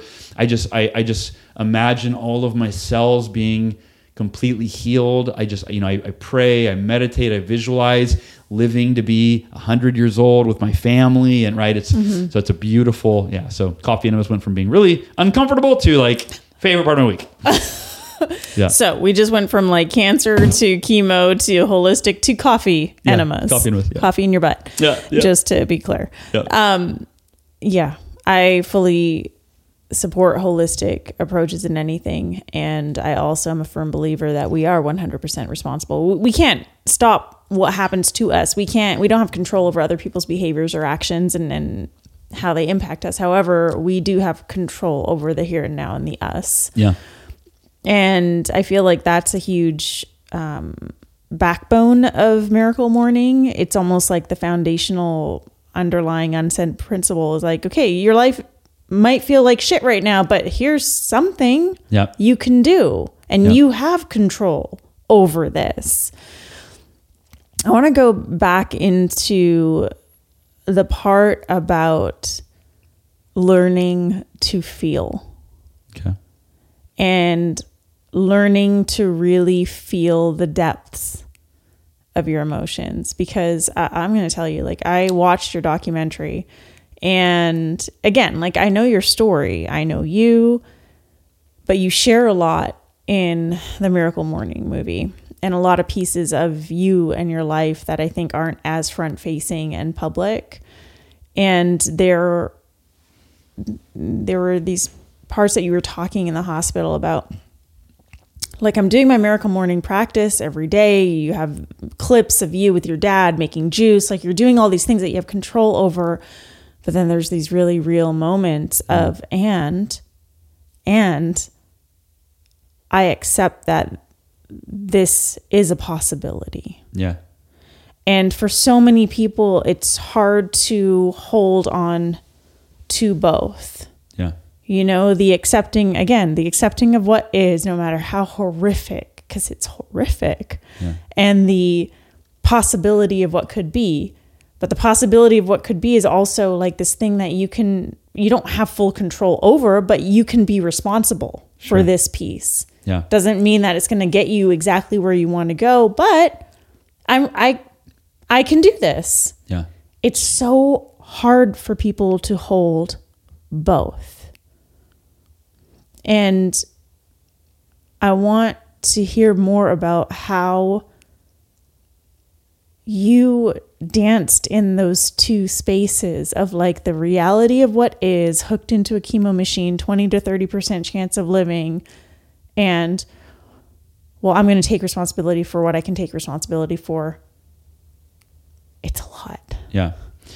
Yeah. Um, and, I will, I mean, the miracle morning, it, I doubled down on it during cancer. And the, you know, I created the miracle morning in 2008 when I was, I had, you know, the economy crashed. I lost over half my income. And I think it's important to talk about because right now we're in, arguably in the next very recession, similar. right? Yeah. Yeah. Mm-hmm. Which could be worse.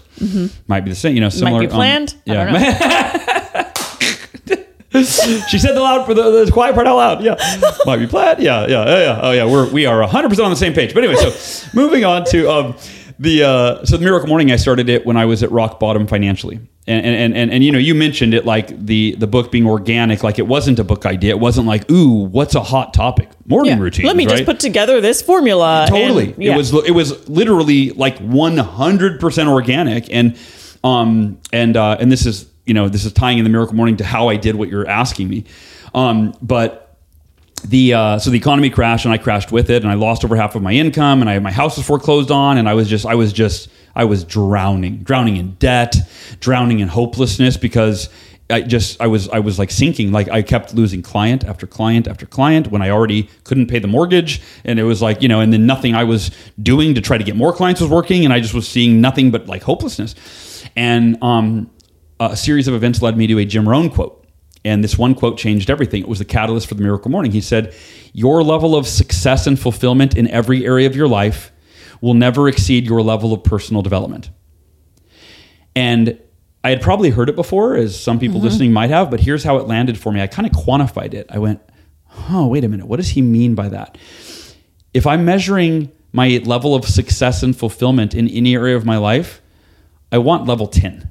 We Right. all do, right? It's it's like you want your life to be as good as it can be. You want to be as healthy as you can be and wealthy as you can be. You want your marriage to be as thriving as it can be. You want to have as much energy as you can, right? Like if you're measuring on a scale of 1 to 10, if I was a genie, I was like, "Hey, what area what do you want in terms of this or that?" You go, "Dude, I want level 10. Like I want to be as happy as I could be, right?" And, you know, and then I asked myself, okay, well, if my level of success and fulfillment will never exceed my level of personal development, what's my level of personal development? I want level 10 success and fulfillment.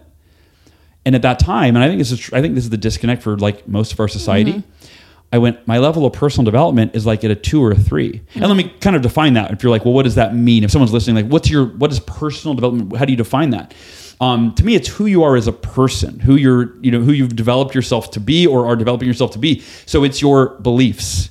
It's your overall mindset, right? Mm-hmm. It's your confidence level. It's your habits, right? Where are those, mm-hmm. right? You know, so if you want level 10 health, well, your level of personal development would be like, what? How are you learning? What are you learning about? Yeah. What are you applying? It's also like the relationship with self, right? Like we talk so much about relationships with other people, with our businesses, with with our success, but it's like uh, the real root of personal development, spiritual development, inner work, Yeah. deep work, that's all done from a relationship, cultivating that relationship to self, deepening that relationship to self, getting to know who you are Yeah. beyond the societal um, paradigms, the the values that were subject uh, or sub, that you were subjected to, Yeah. and really uncovering who you, You are. actually are. yeah, underneath Yeah, all which of most of us are just an assortment of all the right, right? You know? yeah, we're just clones. Yeah, yeah, exactly. Yeah, you were pieces of our parents, and you know, why do you believe the religion you believe? Because my mom and dad, right? Like, you know, like, or why do you, why are you political party you are? Well, because, right? Like, it's like, Yeah. have you ever thought on your own, right? Maybe there's, yeah. Anyway, so I don't know if this is appropriate, but it just it came through me just now. So the other day, this came through me when I was I was taking notes, and it was remember where we were because we get back. But I was thinking about politics, Yeah. and I was thinking about like if someone's like, you know, you know, Biden's the right guy or Trump's the right guy or whatever. Um, I was like, that's like arguing like what's better for you, like Burger King or McDonald's Exactly. right? Neither have your best interest in mind, Mm-hmm. right? From a, as corporations and as entity, they are all looking out for what's best for them. They're all there's financial interest, right? Know, so it's like it just it's just like paradigm shift of like if you're arguing who's better, Right. You need to back up and get a little more meta with no, that. and that, that's why it's like it again, personal responsibility, sovereignty, yep. relationship with self. Yeah. This is where it begins. Yeah, totally. Yeah, so so 2008. So my level of personal development is at like a two or a three. Right. And I ima- and like imagine the disconnect, right? If you just you know like I'll, when I'm speaking, I'll put one hand up top, right? This is level 10 success up here. Here's my level of personal development, level two down here, and that's the disconnect. Mm-hmm. This is what I want, but this is who I am and what I'm capable of creating and sustaining in my life, right? And so the epiphany was I've got to go research what the world's most successful people do for personal development, and I need to do that. And I went home and I just Googled, you know, best personal development practices. What do millionaires do for personal growth and development? Right on. And I, I'm looking for like the one, the, I'm like, well, I got to figure out the best one and do that. And I have a list of six practices, right? And none of them were new, which you kind of mentioned earlier. And a lot of them had a bad rap. Like Mm-hmm. Right. affirmations had a bad rap. Like, Right. I am the I am delusional. Yeah, yeah, yeah, exactly. right? Like, yeah. And then also, I watched. Did you ever watch Stuart Smalley on Saturday Night Live? Yes. Right. I'm good enough. I'm smart enough, Yeah. and doggone it, people like me. So, like, my idea of affirmations were goofy. Yeah. Um, but I'm. Re- I've got this list of six practices, and they were all very compelling. The way that I came upon them. Like, for example, I read an article called "Fortune 500 CEOs Who Swear by Meditation," and at that point in my life, I was probably 20, I don't know, mid 20s. I thought. I always thought meditation was like woo woo, like I pictured Mm-hmm. a monk in a monastery. But these CEOs are like, this is how we got our best ideas to grow the company, right? Make money. And I'm like, at that point, I'm just struggling financially. So I'm like, I got to meditate. And then I saw an interview with Will Smith pre Chris Rock slap, right? Mm-hmm. His name is, has a different effect on people when you say it now. But this was when Will Smith was the man, right? And uh, Ellen DeGeneres was interviewing him and said, hey, how everything you touch, you're like, you're, you're a successful TV star, you're a successful movie star, you're a successful musician. How'd you become so successful growing up in middle class family in Philly? And he said, uh, I'm paraphrasing, but he essentially said, I learned affirmations when I was 15 years old. And he said, I wrote affirmations in a very specific way where I affirmed what I wanted in my life. Then I affirmed who I needed to be and what I needed to do to move toward that. And he said, I read those affirmations every day and I just lived in alignment with them. I literally became them. And then what do you know? I ended up where I affirmed I was going to end up by becoming the person I needed to be to get there, right? Mm-hmm. And the way he described it, I'm like, this is just what Jim Rohn said. Your level of success will mm-hmm. not exceed your level of personal development, who you become, right? And so I'm like, I got to do affirmations. By the way, his book. Did Will? you read it? Did you read it? No, and I how, I Oh. bought it on Audible. I Do heard it's yes, amazing. do the Audible. I heard it's amazing. So good. I've heard, every, yeah. John Broman said so, it's like the so, best. So good. Yeah. Okay. Cool. I'm Okay. excited to listen to it. Yeah. Oh, on the way back home, I'm going to listen to it. Um, so I, um, uh, so I'm like, I'm looking at these six practices, and I'm trying to, I'm trying to compete with which one's better. And the other struggle I was dealing with is, God, none of these are new. Right. And we've been conditioned as a society that we need the new program. Ooh, I mean, that's how marketers work, right? Like they rename something, they repackage something, which arguably that's what I did with the Miracle Morning. At least, Mm-hmm. you know, kind of repackaging, but it's deeper than that. And I think you get that. We'll talk about it. But um, but so ultimately, I'm looking at the six and I go, which one's the best? I don't, I don't know. And I almost, I literally, I remember sitting on my couch with my computer on, my, on the coffee table, and I'm literally like, screw it, this is not going to, never mind. And then thank God, I think it was the voice of God, right? Like literally, Yeah. thank God. It was like, Hal, what if instead of picking one of these, what if you did all six of them tomorrow? Mm-hmm. What if you woke up an hour earlier and you just allocated 10 minutes for all of each, each of the six? And I went, dude, that would be the ultimate personal development ritual. That would be literally the six most timeless, proven personal development practices that the world's most successful people across all walks of life have sworn by for centuries. Oh my God. Like, and I got excited. And keep in mind, I was depressed at that point. Mm-hmm. And there's levels of depression too. I want to be sensitive to that because when I was depressed in 2020 after that sleeplessness, I was suicidal depressed. I was Right. trying to plan my death and, and see if I could not hurt my kids and kill myself. I was not that depressed in 2008, 2008. But was, at the same time, in 2008, that was like the most depressed you ever ever experienced. So you didn't have the other reference. It's very true. Yeah, thank you. Great point. Yeah. no, it was very. It was. It was. I thought about killing myself at that in 2008. I remember I'm saying I just wanted to end, and I realized that too. When we people that are suicidal, uh, I've mm-hmm. been suicidal, right?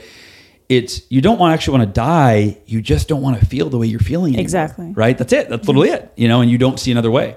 And here's what's powerful about the miracle morning, is so that night I feel like a kid on Christmas Eve right? I was so excited. I wasn't depressed. Every every night up until that point for six months, it was like every night, like that was my only escape. Was like oh, I get to sleep for eight hours. Oh God, I got to wake up and do it again tomorrow. you know, and I'd wait till the last minute to wake up. I'd snooze three times. That night, I go to bed excited. Alarm goes off. It was one of those, you know, like um, when you are excited to wake up, like it's almost like what opens first. You know, what goes off first? Do your eyes open or the alarm? It's almost like it's like mm-hmm. you like you're like alarms. Oh, like you just they open Yeah. like right before right. And so I wake up. I'm excited. I go in the living room. The night before, I had Googled because I didn't really know how to do any of these things. I had Googled how to meditate. I had six tabs open. How to do visualization. How to do affirmations. How to journal. Right, like I had the whole thing open. And I go through and I'm like, I'm, you know, five minutes for each of the ten is spent reading, and then five minutes actually meditating, and then five minutes reading, and five minutes doing affirmations. So it was like a really subpar morning routine. Right. But at the end of it, for the first time in six months, I had hope. I went, if Jim Rohn's right, I think he's right. If I start every day like this with this much clarity and energy and learning something new and applying it, it's only a matter of time before I go from being a level two person, level two version of myself, to a three, four, five, six, seven, eight, nine, ten. Uh, it's inevitable. If I continue to get better every single day and I don't stop, I- how could I not become the person that I need to be to turn my life around? Mm-hmm. And so now I was thinking it would take a year because I, and I thought the compound effect, 1% better every day. Yeah. And, and Ruby, in less than two months, and I want to share this, I want to highlight this was in the height of the 2008 recession. Mm-hmm. This was when the economy was getting worse and worse and worse. But I was getting better and better and better. And in less than two months, I more than doubled my income, even though the economy got worse. I went from being in the worst shape of my life physically. I hadn't exercised. I had canceled my gym membership six months before when the money was bad. I had, and I was doing nothing. I was in desperation mode. I had my body fat percentage had tripled in those six months, from five point seven percent to seventeen percent. Um, and I was depressed. In less than two months, I doubled my income. Uh, I went from being in the worst shape of my life physically to committing to run a 52 mile ultra marathon because, and this is an interesting distinction, I hated running. Mm-hmm. And when I was assessing what does a level 10 look like in every area of my life, right? I was like, physically, if I if I if I've never run more than a mile, and that was only when it was required in PE class. If I could run 52 miles in one day, I was like, I don't know what that's like, but I'm just going to commit to it publicly, and I'm going to commit to a charity. Like I'm going to make it so public that I can't back out, or I look like a total jerk, you know, like a mm-hmm. total labor. And so I committed to that, started training for it, and my depression. It didn't take two months to go away. It started going away on day one. Mm-hmm. Because hopelessness is one of the biggest causes of mm-hmm. depression. When you lose hope i was like i'm hopeful every day. I'm more hopeful. I'm more hopeful more hopeful. And here's here's how the book got titled. It wasn't called the miracle morning. I went to my wife. I literally i can remember the moment. She's coming out of the bedroom. I'm going in i'm, I'm down the hall. And we meet and i go sweetie i just signed up another coaching client. She's like oh congratulations. And i'm like that's two clients today. I said we've officially doubled our income in the last two months all because of this morning routine. It feels like a freaking miracle. And she mm-hmm. goes it's your miracle morning. Uh. I go, I, I love that. I that like alliteration. Ursula, she's so smart. She's the muse. She also, Yeah. we might get to that. She named the savers too. I- She's, I love that story, yeah. And so I'm like, I love that. So in my schedule, up until that point, every day it was just f- personal development at five eight. Yeah. That's all, right? And I, I, the next day I put, I crossed it out. Miracle morning, miracle morning, miracle morning. A couple weeks later, um, my coaching client Katie, she said, "Hal, I keep reading about morning routines. Do you have a morning routine?" And I'm just like chomping it. I'm like, "Oh my god, yes! I'm doing this thing. I call it the Miracle Morning. It's the six pack practice, right?" I'm like, and she's like, "Okay, I'm, I'm to try it." And so she comes back two weeks later, and she's like, "Hal." Oh my gosh, I had the best two weeks in my sales career. I started reading again. I started running again. I've never been a morning person my entire life. I, I think I'm a morning person. And then I'm like, I got to tell the rest of my clients. So I tell all my, I had 14 clients at that time. I tell all 14 of them. 13 out of the 14 came back to the next call saying, like Katie, oh my gosh, it works. I'm doing it. I'm waking up. I did what you said. I moved the alarm clock. I gave him some logistical tips on how to beat that snooze button. And that's when the, I went, wait a minute. If this miracle morning changed my life in two months, mm-hmm. in the middle of the recession, and I'm not a morning person, it did it for Katie. It's doing it for all my clients. This could change the world. Like this could change anybody's life. I have a responsibility to share this. And mm-hmm. that's when I started writing the Miracle Morning. Right. And, you know, three years later it was self-published and this and that. So that's that's how the practice started. And then any questions on that? And then I want to fast forward to cancer and No, let's it let's fast forward to cancer. Um, of course, everyone listening and watching, if you have yet to read Miracle Morning, just grab a copy. Okay, the link is in the show notes. Watch the documentary. The link is in the show notes. Yeah. And if I can say miraclemorning.com, we just redid Um, yes. the homepage. The documentary is like Right there. Right there. Yeah. Mm-hmm. The the app is free, the movie, you know, I mean, yeah, the books and then there. you can even see like in the community how many people have i mean you can literally read real life experiences so that and now let's fast forward Yeah. to the cancer and how you're able to hold both the the two polarities of like what it is that you're going through Yeah. So for me, the the mir- the practice of the miracle morning that I believe is the most effective, and it's the one I was most skeptical about when I started, is affirmations.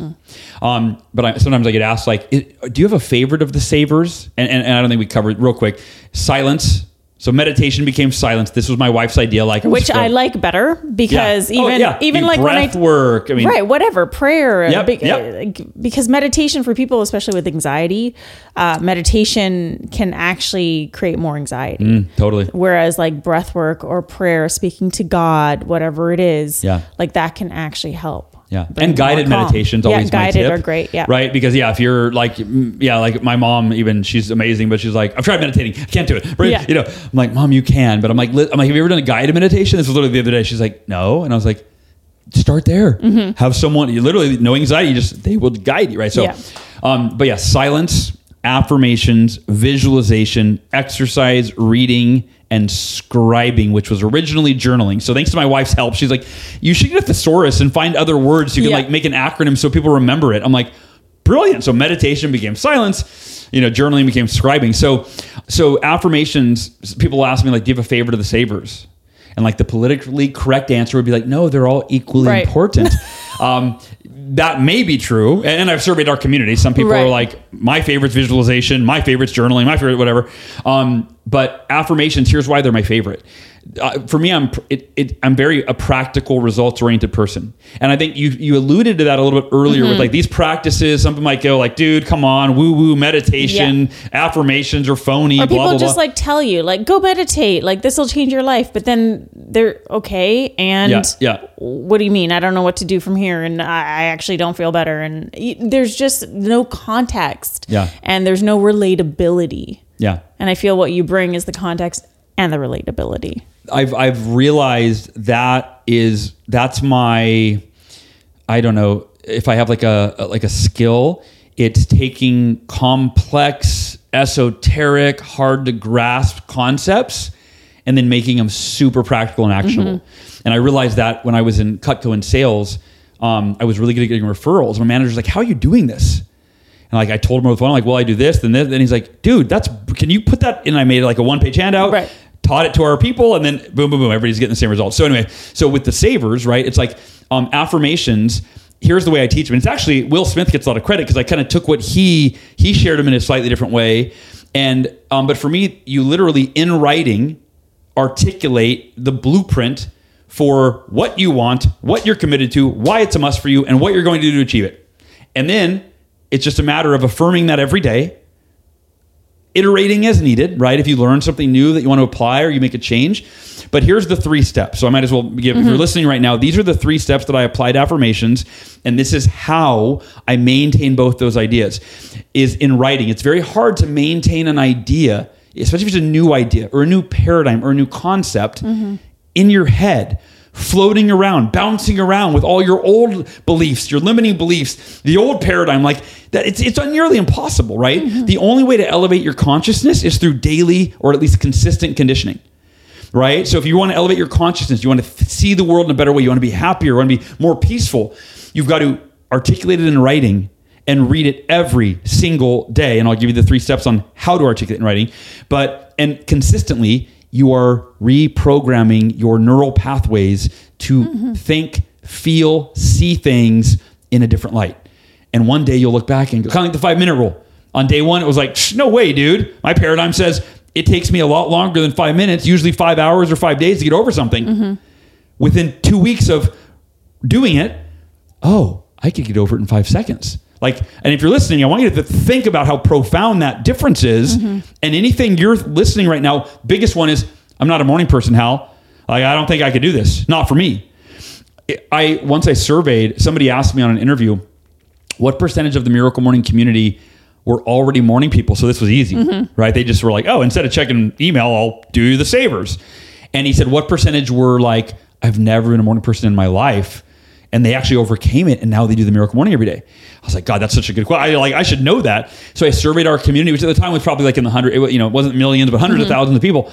Um, it was significant, and seventy-two percent of people said they never thought they could be a morning person until they read the Miracle Morning, Yeah. and now they do it five, six, seven days a week, right? So, um, so here's the three steps for affirmations. Step one: affirm what you're committed to. So, and I'm going to tell you what my cancer affirmation said. um, affirm what you're committed to. Uh, in life, we don't get what we want just because we want it. You know, we all want to be wealthy and healthy and happy, right? You get what you're committed to, period, right? That's it. Either you're committed or you're not. And when every day you affirm, I am committed to blank, no matter what, there is no other option. And if you're listening right now and you're taking notes, that is the template that I use in my affirmations. I am committed to blank, and blank insert the activity, the habit, the daily, right? Uh, you know, I'm committed to the miracle morning every day. Um, insert the outcome. I'm committed to, you know, like for me, when I wrote the miracle morning, I'm committed to change 1 million lives one morning at a time for, ha- for as long as it takes. And I tried to do it in a year. It took me six, right? But whatever. I was committed. And if I wasn't committed, after one year of giving it everything I had, I only sold 13,000 copies. I was 98.7% short of my goal. If I wasn't affirming that I was committed to do everything in my power, no matter what, there's another option, I would have given up. Like, like, don't miss that, everybody. Like, that seems overly simple. Yeah. Like, so what, you just write down that you're committed to something? Yeah. And then you read it every day with conviction. And then you actually live in alignment with that uh, affirmation. And then all of a sudden, it becomes easier and easier and easier. And you actually go from saying you're committed, but not feeling it on day one to kind of in the middle. You're like, I'm kind of committed. Like, I'm, I'm doing the things. I mean, right? And then all of a sudden, after a month or so, you're fully committed. Mm-hmm. It's every fiber of your being and it's unconscious. You don't even think about it. That power of just step one.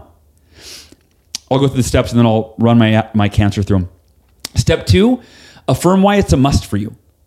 And, and, and, and use language that resonates with you. So it, instead of why it's a must for you, maybe it, maybe it means more to you to, to affirm why it's deeply meaningful for you, right? Mm-hmm. Why it's important. important. Why, right? You use words that work for you, right? But why it's important to you, right? Why is it a must?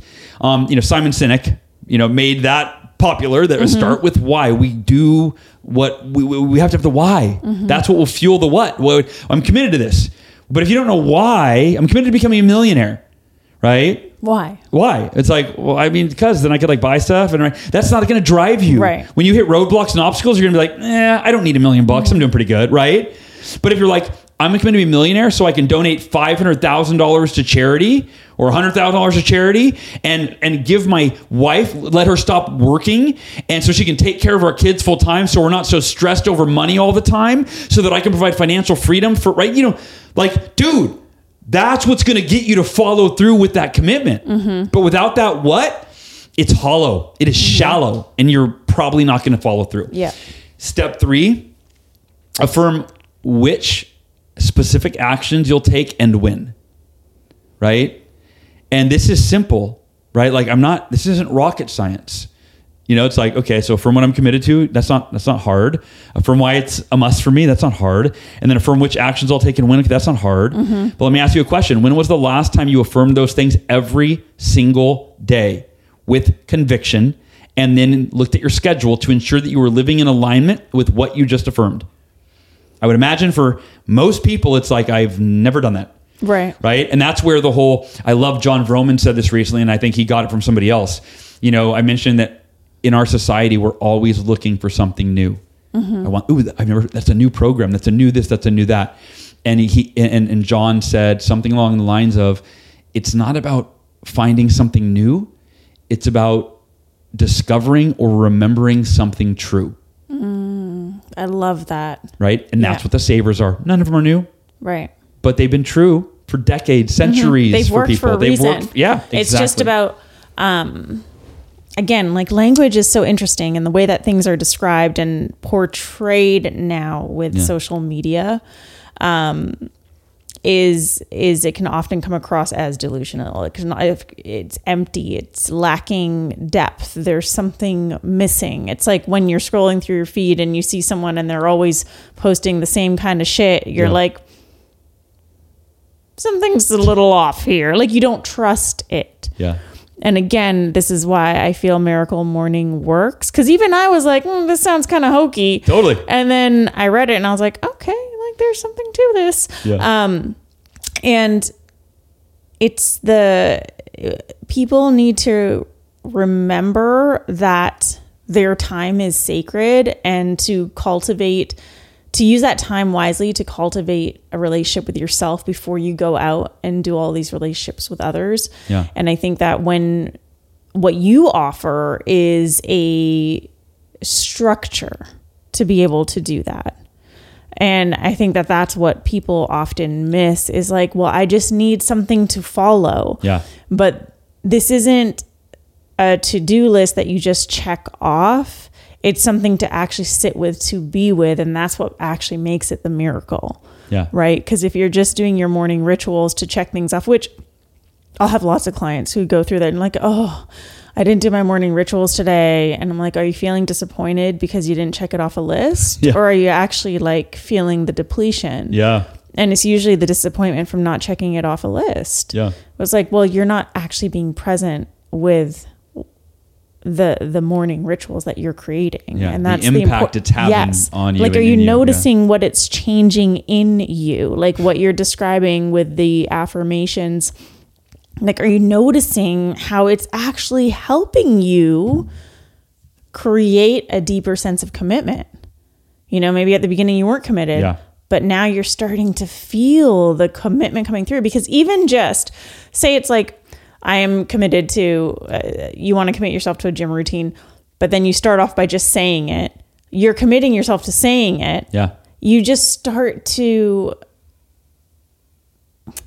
it's like you're you're you're greasing the wheels Yeah. and you're, you're acclimating. yes Yeah. and that's really important because i think people always want to jump head first and then it doesn't last Yeah. but when you offer yourself the space to acclimate in that way it really works so cancer Yeah.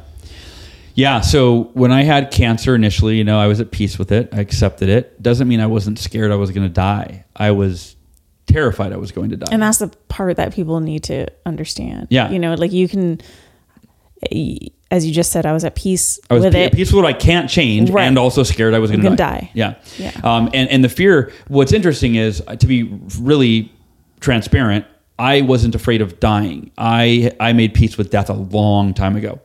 Um, and I just, since we're mentioning that, I just want to say for anybody listening, if death is a fear of yours, I want you to, I want to ask you, are, were you afraid of being born?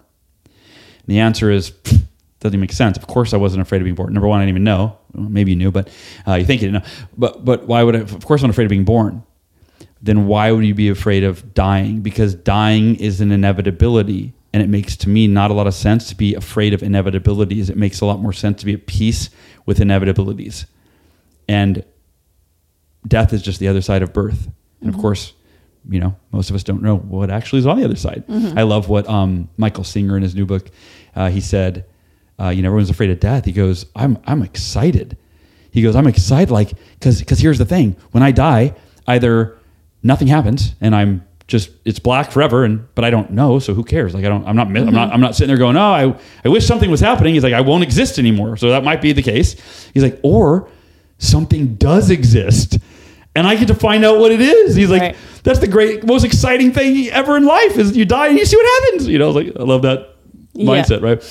But anyway, so I was scared I was going to die for sure, and especially when I learned uh, Wayne Dyer, who I'm a, a big Mm-hmm. fan of, and I've read his books. I met him once in person, and I learned from him, and then I found out that he died of leukemia. And I, you know, I consider Wayne Dyer to be far more Mm. Yeah. evolved than I was, or than I am. You know, right? I mean, he was, you know, 70 when I, you know, when I was when I met him, and uh, I was probably 25. And anyway, so I'm going, wait a minute. If Wayne couldn't beat leukemia with all his positive mindset and meditation and affirmations, oh crap, how am I going to do it? Right. So, I mean, that like really exacerbated the Yeah. fear. Um, and here's what happened that fear did not last very long. It went away within a matter of, I'd say, weeks.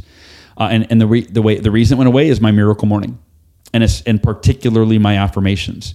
So uh, the first thing I affirmed was I'm committed to beating cancer and living to be 100 plus years old alongside Ursula and the kids. No matter what, there is no other option. Remember that. I'm committed to blank. No matter what, there's no other option. For me, it was living to be 100 alongside Ursula and the kids. No matter what, there's no other option.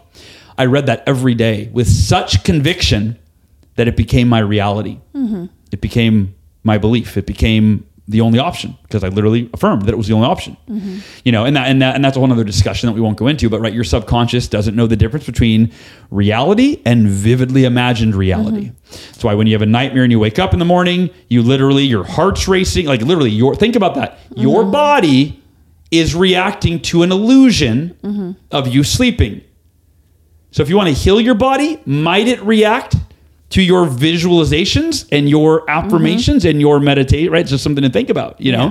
That but are- again, but you have to. This is the thing. What you mm, said yeah, about please. the conviction. Mm-hmm. You can't just No. read words Nope. off a piece of paper. Yep. You have to read them until you actually feel them in your body. I used to do those um, my three day event in LA a lot, and I used to call it incantations, and Yeah. because I like like it's like a little spell you put over, Yep. over yourself, and I would get people to do it, but I would get them to like get up and like do say this however loudly or softly that you need Yeah. to do it until you actually feel something shifting in your body. Yeah. That's when you know.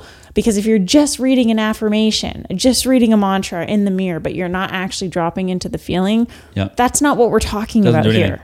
Right. Yeah, I mean it's next to nothing, Right. right? If all you do is recite it, you know, Right. blah, blah, blah, blah, blah. Um, you know, Tony Robbins teaches like when he, incantations, he Yeah. always throws a power move in there, right? Right. Like, huh, move your Yeah. body, right? I am powerful. I am it, right? You know, like, but it's true, right? You're mixing Yeah. the physiology, and that for me is my hand is on my heart typically Yes. when I'm reading something, and I do remember I would read it with like intense conviction. Like Yes. sometimes I'd yell it if nobody was around. Right? I'm committed to beating cancer and living to be 100 plus years old alongside Ursula and the kids, no matter what. There is no other option. Let me say that again, right? I would, just, I would Yeah. you know, just like keep going, right? You know, preach it, right? Like that'd be that kind of energy. Um, number two, and this is where the rubber meets the road. I feel like, well, or number three, but number two was really where you know you get that fuel to follow the Yeah. commitment. I went. Um, I had bullet points. I encourage you when you are affirming step two, which is affirm why it's a must for you or why it's important, why it's meaningful. Um, if you have more than reason, that's one reason. That's great. I also believe in quality over quantity. I don't. Mm-hmm. I don't like the self help people that are like, dude, go write a hundred reasons why you're going to achieve your goal. Right. Like, dude, you're just it's diluted reasons. Like, yeah. uh, How about you know. just one really good solid reason? Well, exactly. It could be one really good for your family, right? Yeah. But so here were mine, you know, and they and they all could be they could have all been one, but Mm-hmm. I felt like these specific and breaking them up was important. I'm committed to beating cancer uh, for Ursula because I promised her forever and a day. I'm committed to beating cancer for Sophia and Halston because they deserve their dad's love, leadership, and guidance. I'm committed to beating cancer for my mom because she doesn't deserve to lose another child. I'm committed to beating cancer for my dad because he gave up everything to save me. I'm committed to beating cancer for myself because, damn it, I deserve to live a long, happy, healthy life. And last but not least, I'm committed to beating cancer for the millions of people who are themselves battling cancer or some other disease and may not have been blessed with the knowledge and resources that I have and can benefit from me beating this and then inspiring and empowering them to do the same. That is what I was willing to do, whatever it took for those reasons, right? And uh, and then the third step is uh, to beat cancer. I will dot dot dot. Uh, number one, I will do everything. Uh, I will follow Western medicine, and I will maintain unwavering faith that it is healing my body. If I didn't have that affirmation, I would be living in a state of doubt that this is poisoning my body. This is possibly doing more damage. I might die from the chemo. Right. Like the power of controlling your mind is invaluable. It's immeasurable, right? And so um, I then affirmed I will also, in combination with chemo, to detox my body and support it, my immune system. I will do every holistic practice that I can that I can find. And, and I had a list of you know all the things I listed earlier: ozone sauna, coffee enemas, seventy supplements, juicing, cleansing, you know, on and on and on and on and on. Researching, reading, you know, all of these things. Um, when I, I mentioned that when I first had cancer, I, I was afraid. I was afraid that I was going to die. After reciting that affirmation, those three steps, that formula, which was about a page long. I mean, it was like a full Word, you know, Microsoft Word printed off page. It was printed by my bedside. It was in my car. It was everywhere. It was because it was my chosen reality that I was creating for myself. And uh, I didn't have fear anymore. In fact, almost to a detriment, I didn't do anything with my will. like I looked back and I was like, dude, I probably, but I literally got to the point where I had replaced fear with unwavering faith so much so that dying was not even a possibility for me at that point. Um, but again, like the responsible thing is a the breadwinner and the I, I should have made sure the will was it, but I'm like, no, I didn't even look at it. Like Yeah. I'm gonna live, you know. And I mean, hey, it it, it worked. Uh, you know, I um it worked. But um, but and I want to just share one point of reference. Um, I interviewed Dr. Bernie Siegel on my podcast a couple years ago, and he is a uh, retired cancer surgeon. He has over, I think he's done over 3,000 surgeries. And he wrote a book called Love, Medicine, and Miracles, among many others. That was one of the books I read with cancer. Um, and in that book, he said that the one thing that every cancer patient that survived their cancer had in common, including those that survived cancers that statistically they should not have survived, right? He said they all had an unshakable will to live. Mm-hmm. While he saw many cancer patients that had survivable cancers that they no problem they should you know 80% chance you're going to live. He watched them mentally give up emotionally give up live in fear mm-hmm. and then die and so his belief from three th- from data of 3000 cancer patients is that the single determining factor in whether or not you live or die is your mindset mm-hmm. um, and the way that i explain that in layman's terms is that we have trillions of cells that make up our body and they do our bidding. Mm-hmm. If we live in fear, we're sending a message that says, Hey, I think we're dying. Mm-hmm. And they go, All right, I guess that's what we're doing.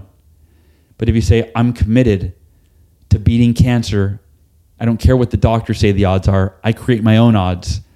There's no other option. Then our cells are like, All right, I Yeah. guess that's what we're doing.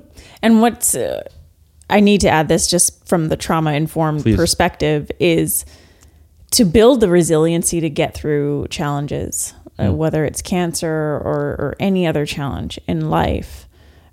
We need to be resourced to get through it. And that's why there are people who do get stuck in trauma states and there are people who are able to move through it. And miracle morning is a way to resource yourself um, that's just from my my Yeah. lens the way i look at it and um, you also had a really great community of people behind you you know family who really supported you. And i'm sharing this just to because i know there's some people who are going to again listen or watch this and be like okay well that's not my situation. It's Yeah. like uh, to build resilience through traumatic situations we need to resource We need to have resources or resource ourselves. And so, if you don't have the resources around you, if you don't have the community of people cheering you on or, or telling you to go for a run or like supporting you, if you don't have that, Yeah. you still have the personal responsibility. And if something like Miracle Morning still feels really tough, then what if you were just to read the book and start with one? Yeah. Like you still, there is still, you can still resource yourself, is what I'm saying. Yeah. And it's not going to feel as easy for some people as it does for others again because it comes down from the trauma perspective to resourced how how well resourced is this individual to be able to get through or handle what's happening Yeah. but miracle morning is a resource tool Yeah. it truly is To build resiliency. exactly Yeah. Yeah. and the beauty of it for those who don't feel like they have community it also has a built-in community Yeah, yeah, yeah. The Miracle Morning community is is arguably the biggest benefit of writing that book. Um, and it's so funny. It was an eleventh hour thing where I the book was like the it was pretty much final draft, but I could still make changes. I sent it to like five of my friends. I'm like, hey, we read that. And I sent it to my sister for a different perspective. Um, and because she's not in like the self help world, and my other friends were, and uh, I was like, any feedback, any ideas?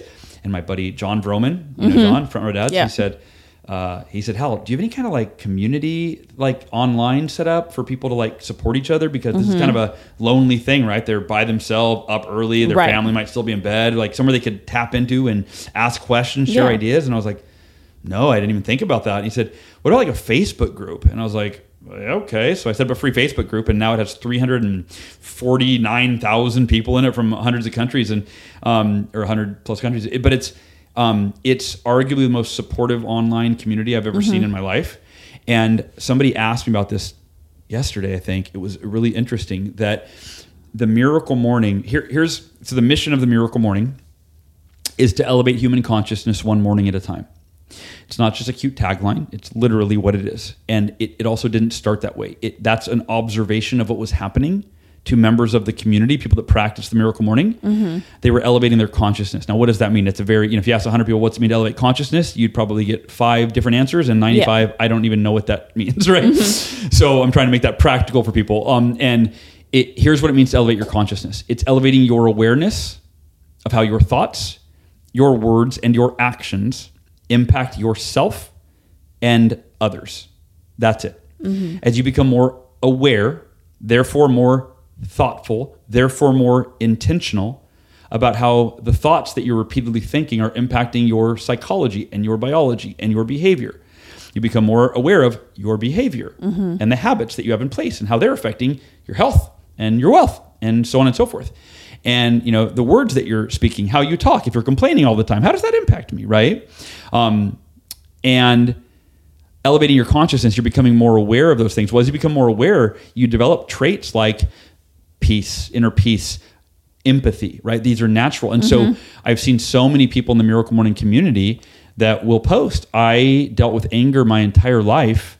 I'm on day 24 of the Miracle Morning and like I'm not an angry it's crazy. I'm not an angry person anymore. Right? These and it is so interesting how Robert Kiyosaki interviewed me for Rich Dad Poor Dad or Rich Dad Radio and he had read the Miracle Morning 3 times at that point, which like blew my mind. And he said um he said, "Hal, you named the miracle morning correct i think you named it correctly he said before the miracle morning before you wrote that book he, and made up the savers he said every successful person on the planet myself included practices and swears by at least one of the savers if not maybe two or three he said but i had never met anyone that did all six practices and he said including myself he said now i do them every day i do the miracle morning and I do the savers, all six. And he also said, it, you know, it was a good plug for the acronym. He goes, it works for my ADHD brain. I go S A V E. I just check them off. I go, all right, Yeah. silence. Okay, now what? Oh yeah, affirmation. Right. Right. And uh, but he said, but he said, any one of these practices will change your life.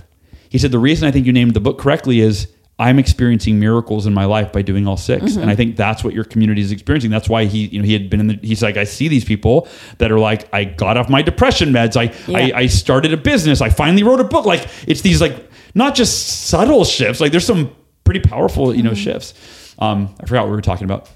the community. I mean, Oh, that's yeah, the the thing community. is the resourcing yourself and being resourced. Yeah. and so what I realized is, I, like I, I often say that the Miracle Morning community, if you go in there and read the Facebook post, it's like humanity at its finest. It's the mm-hmm. most loving, supportive, like empathetic, like non-judgmental community. And I really believe that when you resource yourself, mm-hmm. right, when you when you focus on you, if, like, elevating your own consciousness, then that that just you show up differently. Mm-hmm. You're like, oh, I realize that I'm really angry. I realize that I get triggered. I realize like.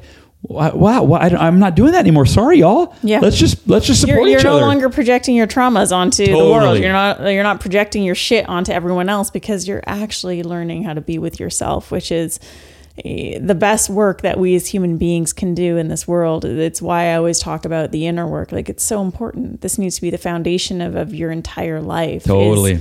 Is, the only way to heal our humanity is to heal ourselves. Yep. Period. And if everyone were to do the work to to really focus on their own healing, the world would automatically be a better place. Um, I feel like we could talk for hours, and and we could also go down many rabbit Many holes. rabbit holes. but that might be another conversation. we might have to do it, do it, do it. to Yeah, I'll come back. Part two. This Yeah. one's going to be focused on the rabbit holes. what's really going on? Yeah, what's in the really going on in this world? Flat Earth. That one I actually have no knowledge of, so you'll have to. Yeah. I mean, I'm still dabbling in that, but there are some pretty compelling. There, there are things that have made me think critically. L- about let this me ask you. We're not going to go deep into that, but I so um yeah, because I I don't like I'm open minded to anything, right? Like my, my my mantra is like I don't know, I have no idea. I mean, don't know especially what- look at the last what three years now. Oh yeah, like yeah, yeah. hello. Yeah, that woke us up Did- to. Oh, did I ever they- think I was gonna live in it- Texas? Yeah, No. Yeah, yeah, yeah. Well, and it really re- like I really like I watched the movie The Matrix now, and I'm like, Yeah. oh, So this is like a now, documentary. yeah, like, um, but uh, but anyway, oh, but the flat Earth. But so here's my point: is like if you go high enough in a in a hot air balloon, you can see the curvature of the Earth. So that's my. I'm like that. Yeah, that to but- me is like But then also, well, also when you're looking at like the horizon, it's flat. And then why can't people travel to Antarctica? Hmm. know. All right. No, yeah. Another. Hmm. Anyways, I need to do. Th- if- that's the thing. I'm not this or that. I'm yeah, not yeah. like You're globe like or I'm just, like discu- you're- curious. You're, curious because yeah. at this That's the- point, that's like always the best place to be. I don't believe anything. Stop making your mind up, people. What was that Jim Uh. Carrey movie? Um, the one where he's living in a, a world but he's being controlled. Truman Show. Yeah. right. Yeah. Yeah. Like this could just be one giant. Hey. yeah. Yeah. Truman yeah, yeah. Show. yeah. Totally. It's not. It's not too far off. So we covered a lot of ground. Yeah. And I'd love for you to leave our viewers and listeners with like just one potent truth for today's conversation. Just Hmm. I one. I got one. I got one. Oh. Um, so it, it- it's partly because of our. I think it's mostly because of our society and the societal programming that we all have grown up with and and, and still entertain today. Um, but most of us uh, are not where we want to be in our lives, right? And and you can you could that applies to a lot of different contexts, right? I, I, I really want to find love. I, I want to be more money. I want to have more followers. I want to, you know, I, I wish I was. And we often look at other people that are further along and we go, gosh, I, I want to be where they are, but I'm not. So, A, we're resisting reality and creating emotional pain by not mm-hmm. just being at peace with where we are right? We're creating feelings of inadequacy by comparing ourselves to a future point or another person that's further along, right? We're just basically screwing ourselves up all over the place, right? And that's how we go through life perpetually. It goes back to that Thich Nhat Hanh, Yeah. uh, whatever the guy's name was, quote that we're really good at pr- planning to live, we're not very good at living, right? Um, and so here's one of the greatest pieces of wisdom that I ever adopted into my way of thinking, which is that wherever you want to be in your life, when you finally get to the point that you want to that you've wanted to be at the point you've been working so hard for for so long you finally finish that book you finally find the love of your life whatever it is when you finally get there and it might take a hell of a lot longer than you think it's going to you will always look back and realize oh it was supposed to take this long. Mm, mm-hmm. The timing is perfect. And all that stress I felt every freaking day for the last five, six, seven years, what a waste of my life. What a waste of energy. So, if you can adopt that paradigm, the the way to apply it is to wake up every day and maintain a healthy, peaceful sense of urgency to do what you need to do today to move you forward where you want to go, loving every moment mm-hmm. of today while you so you're at peace with where you are while you wake up and maintain urgency and take action to get where you want to go. Another way of mm-hmm. saying it is love the life you have, be at peace with what you where you are while you move in the direction that you want to go. But yeah, that's it. Because again, you you look back, you're like, oh, why did I waste? And I think that's I think that's what's going to happen, Ruby, at the end of my life, our lives. I think we're going to look back, like life is going to happen. There's going to be good shit and bad shit and terrible shit and mm-hmm. awesome shit. There's going to be all of it. It's all going to happen, mm-hmm. right? But like I said, you know, the miracle life is you get to choose how you experience every moment. And I believe that we're going to look back at the end of our lives and every moment that we wasted fretting over something that we couldn't change, being angry, being upset, resisting reality, we're going to go, again, what a waste of life. I could have enjoyed every moment, mm-hmm. even the painful ones. Right. By being difficult- present by being it. present, Yeah. by embracing this moment is the best moment of my life because it's the only moment of my life. I might as well enjoy it. I can enjoy the pain. I can enjoy the sadness. I can actually be so peaceful, so present to whatever the experience is that I can call it perfect Mm-hmm. and exactly what's serving my highest good in this moment. Yeah. Beautiful. Thank you, Hal, for being here. Thank you for for being here in person. I'm so grateful to be in person. I'm so grateful for our continued and always evolving friendship because Yeah. it has been a while Yeah. now. Yeah. I'm so grateful that we're both in Austin now and we get to hang out and um, just really, really honored to know you. And it, what you're bringing to the world is such a gift Yeah. and who you're Thank you. being in this world is such a gift. And so I just want to say thank you. Thank you so much. I received that, and I would be remiss if I didn't say ditto because uh, for everybody listening, we're sitting here because I reached out to you. Like I follow you on social, and you're brilliant. And I'm always like showing Ursula, look at Ruby, like she's speaking the truth. Like I'm like I'm so proud of your boldness and your courage, you know, and you're you. honoring your values and your integrity. Um, and you posted uh, something, and I'm just like. I text you a screenshot. I'm like, I freaking love this. You, I want you on my podcast, and so I invited you on my podcast. And you're like, you come on my podcast. So you're coming on like next week, I think. Yeah. So uh, no. So I just really want to honor you and uh, and who you are and how you're showing up. So everything you just said, I receive it. I'm not deflecting it, Yes. but I am also reciprocating it because I, I really admire you and uh, and and the potent leader that you've become. Thank you. Thank you for joining me for another episode of Potent Truth, where I am taking you on a journey to challenge illusion and lead with sovereignty. Watch the Miracle Morning movie. Have the Kleenex box ready. And be sure to grab a copy of the Miracle Morning book at www.miraclemorning.com. I also highly encourage you, as someone who has done this herself, I highly encourage you to try out Miracle Morning for 30 days straight. It will create shifts in your life. I have done this, experienced it myself. There's a reason why millions of people are doing this around the world. And of course, if you have yet to grab a copy of my book, head to potentleadership.com and grab yours today. You can also download Potent Leadership on Audible. If you enjoyed this episode, be sure to download a few episodes drop a rating and review on iTunes and connect with me and Hal on social. My handle is at I am Ruby, and you can find Hal on Instagram at Hal underscore Elrod and on Facebook at Yo Pal Hal. Those links and more will be in the show notes. Um, you can also text hashtag potent truth to 1781 336 to start receiving weekly potent reminders. Thank you so much for being part of the Potent Truth movement. Make sure you check back on Monday for a brand new episode of Potent Truth. Aho, leaders.